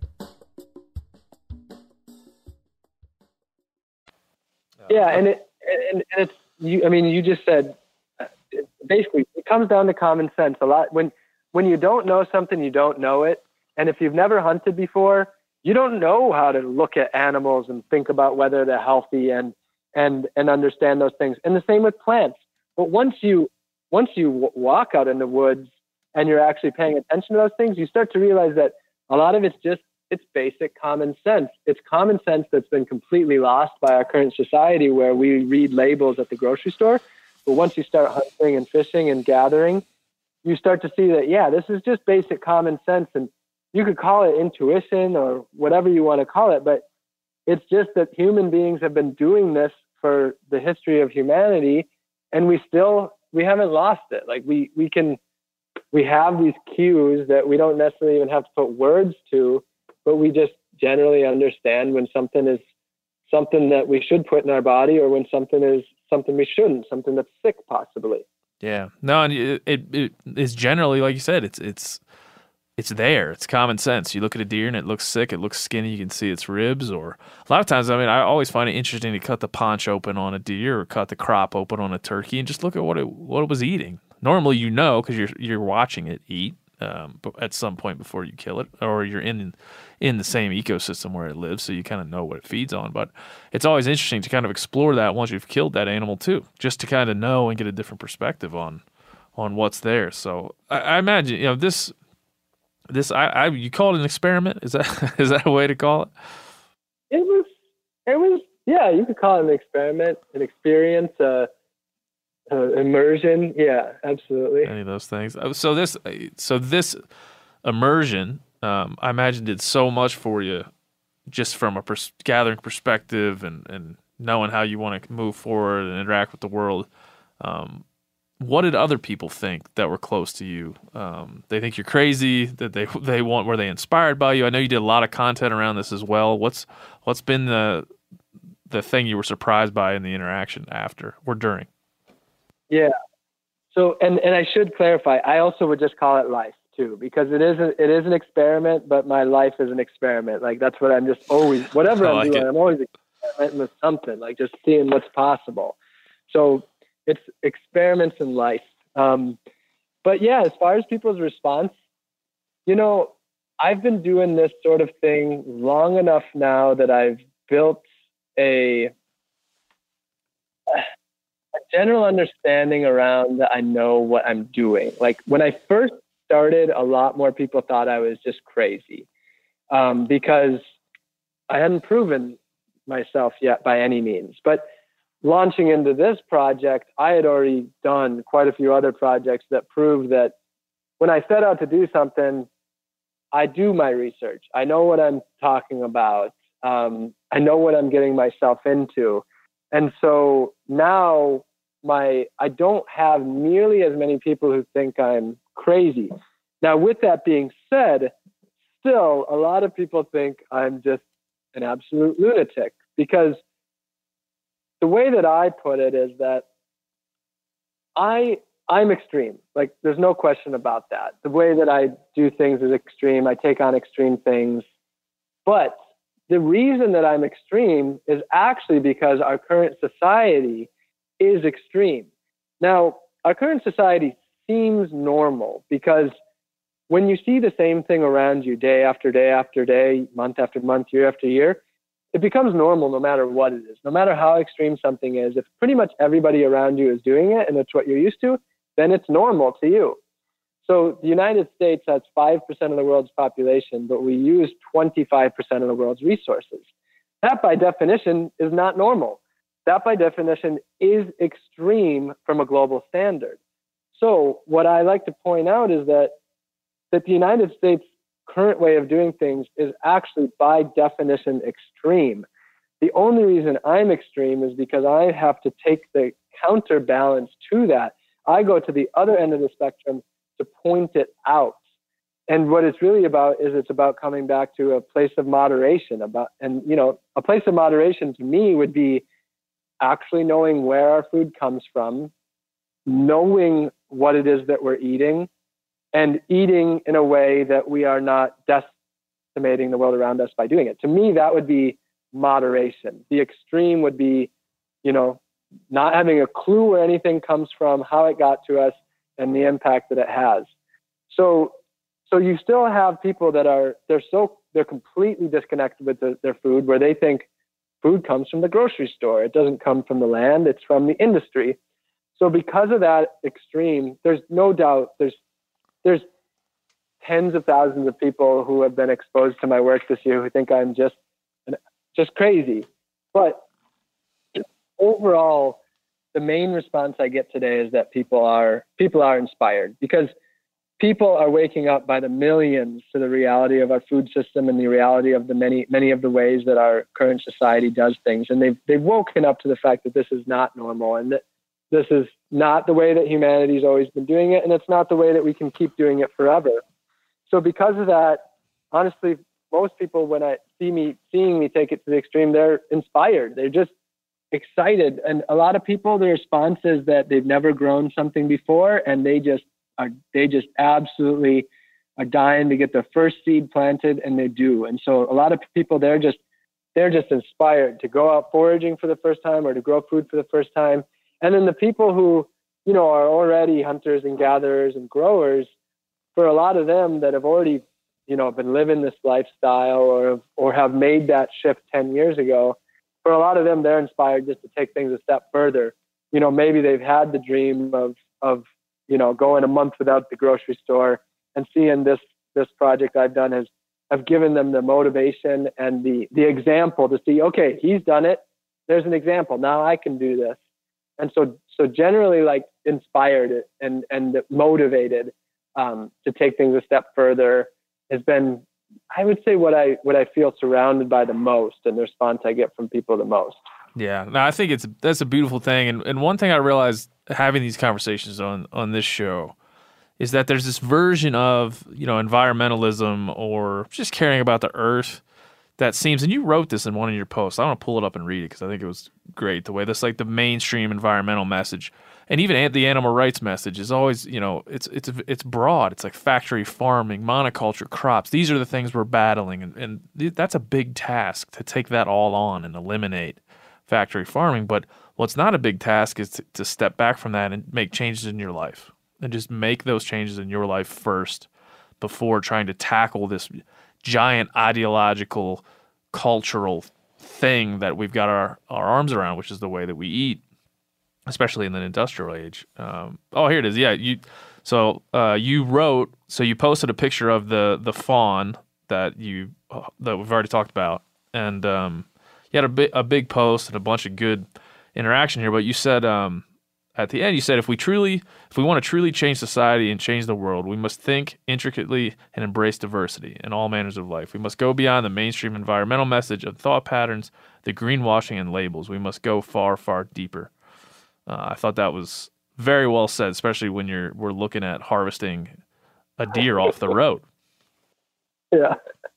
Yeah, that was an interesting day for me. That was my first time doing it. Originally, I wasn't going to post about it, but I just saw it as a great lesson. And interestingly enough, that deer was probably my most liked and commented on post of the entire year. Actually, no, the most was the next post where I expressed that like a thousand people unfollowed me um, because of that post, and I expressed that that same thing. I doubled down that look, we have to go deeper. We we have to look at the reality of our situations, and we have to go to uncomfortable places because, yeah, I mean, the reality of our current environmental movement is they like not they, but people like to make things black and white. They want easy answers. They want this is the way you do it this is the way you don't do it. And, you know, meat eating is, in this podcast, Meat Eater is kind of at the very center of that because it's been made so black and white by the two sides where, you know, in the environmental movement, meat has been portrayed as the absolute destroyer of our earth by by so many people and but you look deeper and you just realize that it's not that simple. It's not that case at all. There are ways that animals are raised and hunted where it is extremely inhumane and it is one of the great banes of humanity. But when you look a lot deeper and you realize that that's just one part of a destructive food system, you realize that just like you can step out of the factory farmed food system, you can also step out of the, the system of factory farming animals. But there are ways that we can work with animals that are actually beneficial to the environment and not destructive. And thus, the opposite of opting out completely, that would be veganism. But you can actually opt in to regenerative agriculture or sustainable hunting or fishing and that's the reality is, is that there is absolutely no easy answers. There's absolutely no black and white. There is no one size fits all solution to any of these things. Every state, things are going to be different. Every region and biome, uh, every climate, you know, every different culture of people around the world, it's always going to be different everywhere. So it comes down to critical thinking, problem solving, uh, you know, looking deeper, understanding the the environment, working with it no matter where we are, and and all of that is intricate and complex. Yeah, it's I love it. I love it for for many many reasons, but I but essentially because you're saying you know factory farming becomes this really it becomes vitriolic. It becomes a straw man. Really, you can set it up and knock it down pretty easy. And a lot of people are being convinced to go vegan because of that. And you're like, man, this is that's not going to do what you intend um, if you just stop eating meat. And but that's one option. The other option is to to eat meat responsibly and source it ethically and do it um, in the way that you were able to do it during that time. So it's great to hear you have that message. This is a hunting podcast. We're we're supposed to not we're not really supposed to talk about this stuff. Um, I, think we're, I think we're kind of supposed to talk about big antlers or what kind of gear or those things like that's traditionally what I grew up with. Um, not that says we're not supposed to talk about it, but that's just not really what in the hunting community we've talked about. It's like how we actually consume and how much of a benefit this is to us. It's kind of always been just a part of our community. You eat what you kill, and that's what it is. But now um, it's open, and people are, are are loving. I think this conversation that you can you can be an environmentalist and still kill animals, um, or eat eat animals you harvested off the road, and you can be a hunter and still appreciate the natural world and still want to protect it. So those things are they are they can be mutual, and they and they are they're connected. Absolutely. And it's funny, one of the, I think the top comment, like the most liked comment on that post is, I'm a vegan and this is the most vegan thing I've ever seen about, about eating deer from the side of the road. And Yeah. that's an example of someone who, who sees the outside of the black and white thinking. And, and, um, it's an interesting thing because obviously I'm extreme, but the reality is, is all, this whole conversation is, is moderation. It's about bringing the two sides together and just talking about the basics of, of the reality behind, behind our actions. Just, you know, understanding those basic things. Yeah, no, and I think it all goes back to like I think you boil it down well. I mean, it goes back to people wanting simple answers to these really complex questions, and um, we live in a world where where the media and then there's a lot of voices out there that are willing to help them do that and willing to push and activism. You know, act people fall into activism so quickly without really understanding what they're what they're um, on the stump for. So it's good to see people like you and other folks we're trying to reach out to you that are doing it that, that are taking the time to explore this stuff on the ground, what it means to them. I think it it you know from a, a redneck kid that grew up in Maryland and started hunting and move out west, like I can appreciate this wholly. I think it's it's fantastic. Cool. Um, one thing uh, one thing I didn't ask you is like how healthy did you feel during this and after? Do you feel less healthy not on the diet, or what did it do you nutritionally? Well, a year is a long enough time to have its up, you know, its ups and downs. If you if you took on any diet for a whole entire year, you know, I would imagine you would have you would have days that feel great and days that don't. And it was a long enough period of time where I, I had that. Um, now, to start with, interestingly, um, you know, it took about 10 days and then my digestion was the best that it's ever been because it was 10 days without a single packaged processed food, 10 days of straight from gardening and foraging. And just not having any packaged processed foods, the, the change was so rapid with just my digestion becoming so much better. Prior to that, whenever I sort of like poked my intestinal area, my lower stomach area, it always kind of hurt for years. And then I realized just about a week and a half in that I poked and it didn't hurt. And I think that was um, that was uh, what's it called? Sweat, not swelling. Um, Inflammation. inflammation, exactly. I think that was inflammation, and it went away. Not eating processed foods anymore. So I quickly felt way better. Um, I definitely felt a little more alive and energetic. And so the beginning, you know, felt way better. Then halfway through the year, that's when I became deficient in fat and protein. I was not able to catch, I was not catching enough fish. I hadn't gotten a deer yet. I was eating some squirrels, but not nearly enough. And uh, was, you know, just failing at fishing, oddly enough. I was so surprised that that was the case. Um, and so I became deficient in fat and protein. My my my skin was feeling loose. Um, I was definitely feeling a little weaker. My my thinking didn't feel quite as clear. I felt like I wasn't getting some essential fats to my brain, and I don't know if that's a reality, but that's what I felt. But no doubt, wasn't getting enough fat or protein to my body. And so there was that was a, a little bit of a rough patch. That was probably like July, August. And then once I started to once I started to catch enough fish and once I got those deer, it took me about a month and I weaned myself just back into, you know, peak uh, conditions. And um, I went to my university to give a talk and they they happened to have a body fat composition tester. Um, and I did that and I had a body fat of 15%. So I worked my fat back up plenty and um, I started at 153 pounds, and during that time, I was going. The lowest I ever got was 149 pounds. So we're talking about as about as little fluctuation as possible in weight.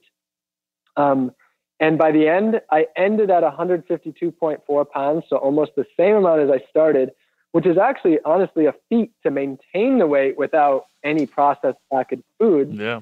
Um, and at the end, I was definitely in the best physical condition that I could recall in the last, mostly in like the last 10 years, you know, most of my, uh, you know, adult life, 20s into 30s. And I felt, you know, excellent at the end.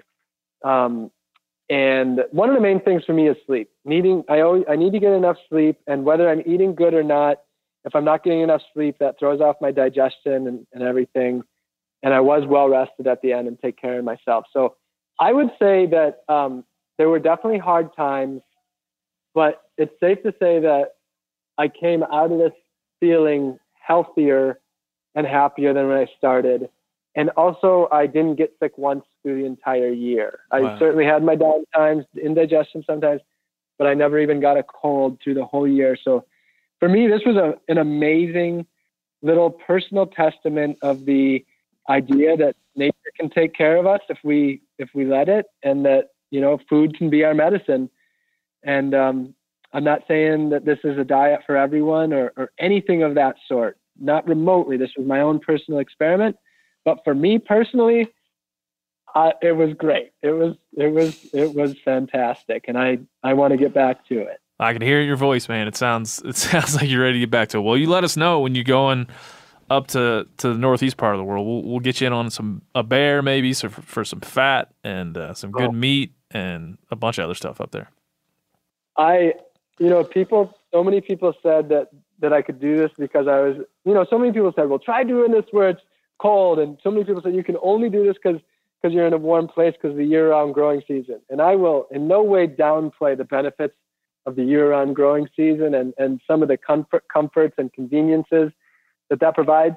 But I have this feeling that it's that I'm going to do better in the north than in the south. I just I just I experienced northern Wisconsin where I'm from and the bounty is there. It's just a matter of harvesting it at the right time of the year and preserving it and you got to be on top of your game through the summer and fall.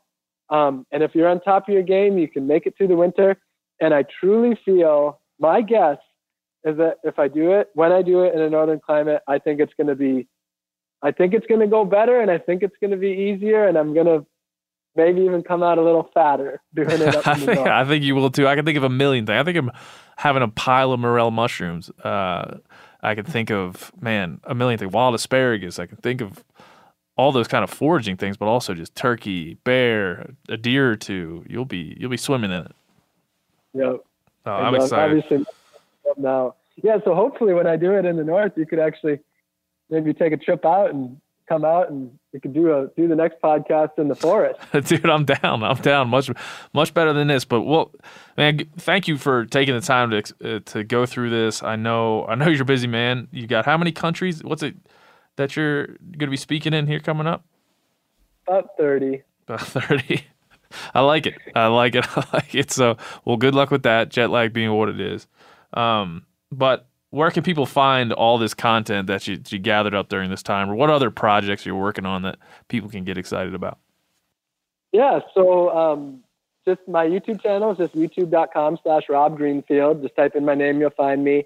Instagram is at Rob J Greenfield, and then uh, Facebook, um, just facebook.com slash Rob Greenfield. My website is um, uh, robgreenfield.org, and then I'm writing a book right now. It'll be out in December of this year, so a little ways off. And once that book is out, I'll be doing a U.S. and Canada tour. I'm going to travel through about 30 states of the United States, and I'll be up in parts of Canada uh, with that book. And so, um, hope to see you know a lot of you uh, can come out and, and meet in person, ask questions. And that book, you can go to robgreenfield.org slash food freedom book, and you can pre-order that. and 100% of the proceeds from that book are being donated to uh, nonprofits that are working on creating a more sustainable and just food system.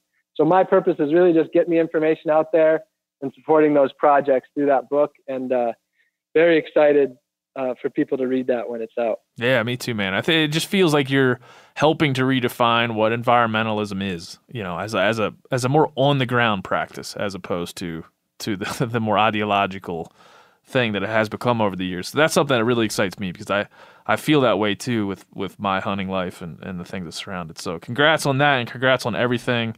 Um, hopefully you come through Bozeman on that tour and we'll get you out and we'll go we'll go chase something. Absolutely. The plan is to come through um, Montana on the Amtrak because I'm mostly going to be doing it via Amtrak. And I know that Bozeman is what a good four, three, four hours south, so I'll have to get a ride down there to make it to Bozeman. I'll come pick you up. I'll, I'll, bring some uh, First Lite gear, some clothes, some binos. We'll go. We'll go. Uh, depending on what time of year, we'll have something we can do. It'll be like February, so we'll. Oh, uh, that's time. Well, we'll go ice fish. Ice fishing. All right, that's Done. perfect. I love it. Plan. Well, thank you, Rob. Good luck in Costa Rica. Good luck on your travels. We really appreciate your time, man. All right, thanks for having me on, Ben, and keep it up. All right, man. Thanks.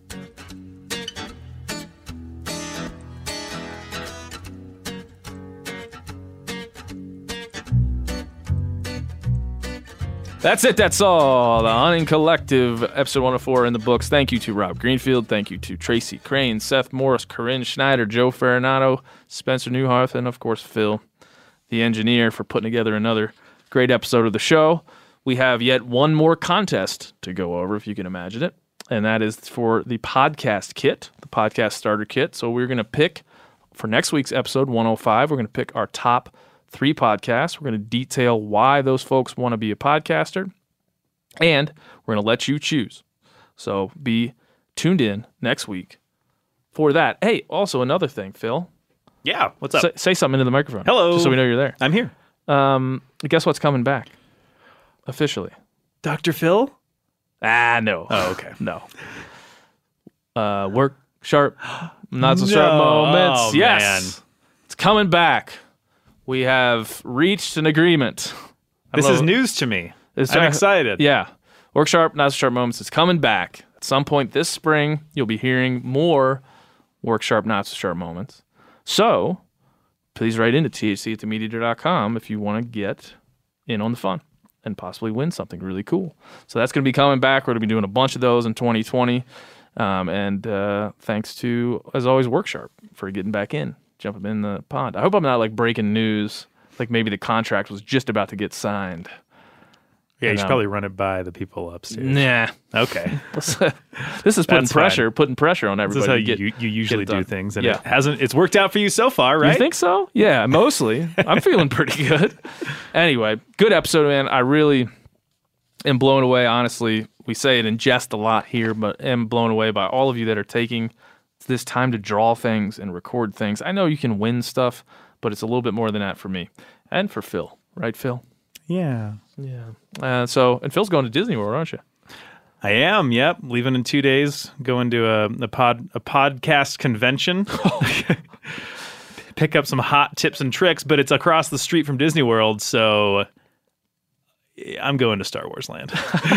well, we are not going to have a full report at all. Nope, I'm going to from it. record a podcast remotely from the land, and uh, it will be its own episode. You can wait for it uh, in the feed, the THC feed. Yep. Uh, it's going to be three and a half hours long.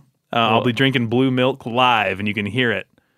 Uh, Right. Fe- February 31st next year. Okay, can't wait. All right, it's going to be great. All right, well, uh, thanks again for everybody for listening to this episode. Stick around with us. We got some fun stuff in store for 2020. I have been uh, working away on some new guests, some new music. We got like some musical guests that we might have in to play some music for us. Man, we got a lot of really cool Oh, stuff awesome. coming in 2020. So stick around. Peace.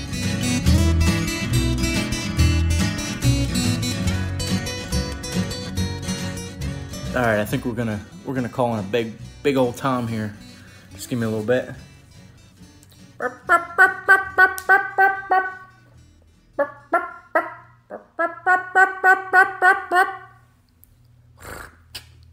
Oh, I think I hear one.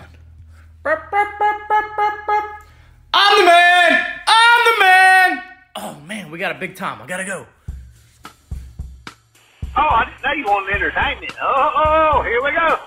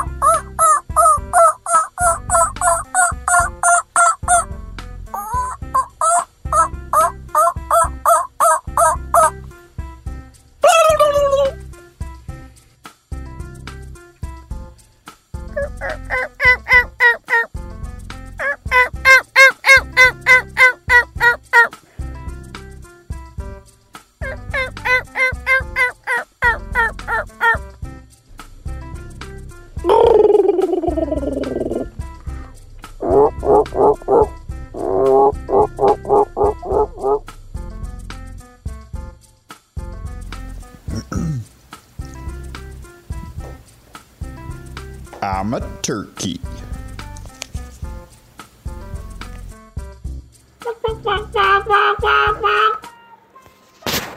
Hey, who's that sexy lady?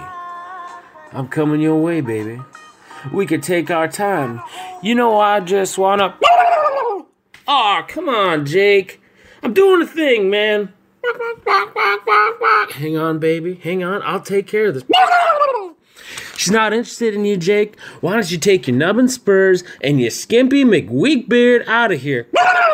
No, you shut up, Jake, because I'm the man. I'm the man.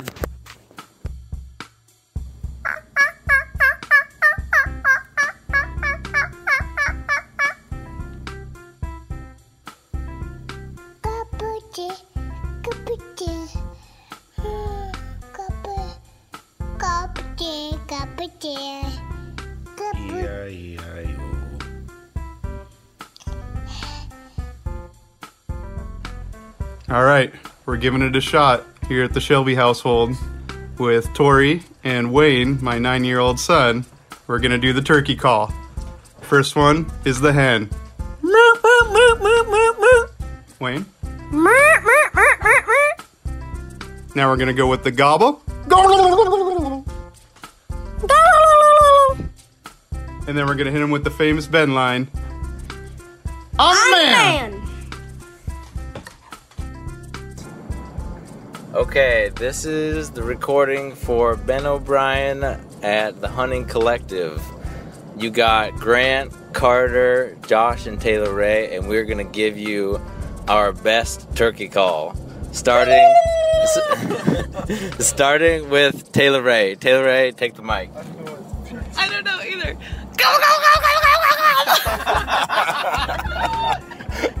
All right, this is Josh, and That's not a turkey. I think- I think you called one in. uh, okay, this is Carter. Dang, son, that's pretty good. All right, this is Grant, and here's my my turkey call.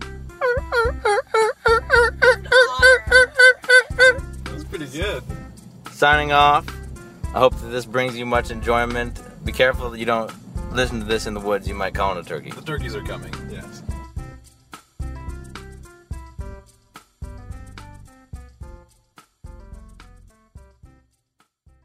Hey guys, turkey season is in full swing right now, and if you are planning on getting after it, make sure to pick up some Meat Eater Phelps turkey calls to stuff into the old turkey vest or into your fanny pack right now. I carry a few different things. I like to use mouth calls and I like to use pot calls.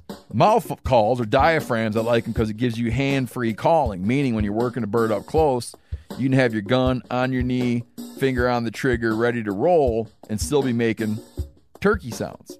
I like pot calls I just like pot calls. I enjoy calling with a pot call. Whatever direction you go, including a box call, which I don't personally use too much, but they're fun and great, and I started out with them. Yanni, on the other hand, one of my main turkey hunting buddies, he loves box calls. And what's funny is I'll now and then look to him and give him the look that means get out your box call and find us a turkey. So it's not that I don't like him, I just have Yanni use his. Then I don't have to carry it. Go to Phelps Game Calls. Get calls that are made in the USA and get calls that'll get them close. Find yours at phelpsgamecalls.com today.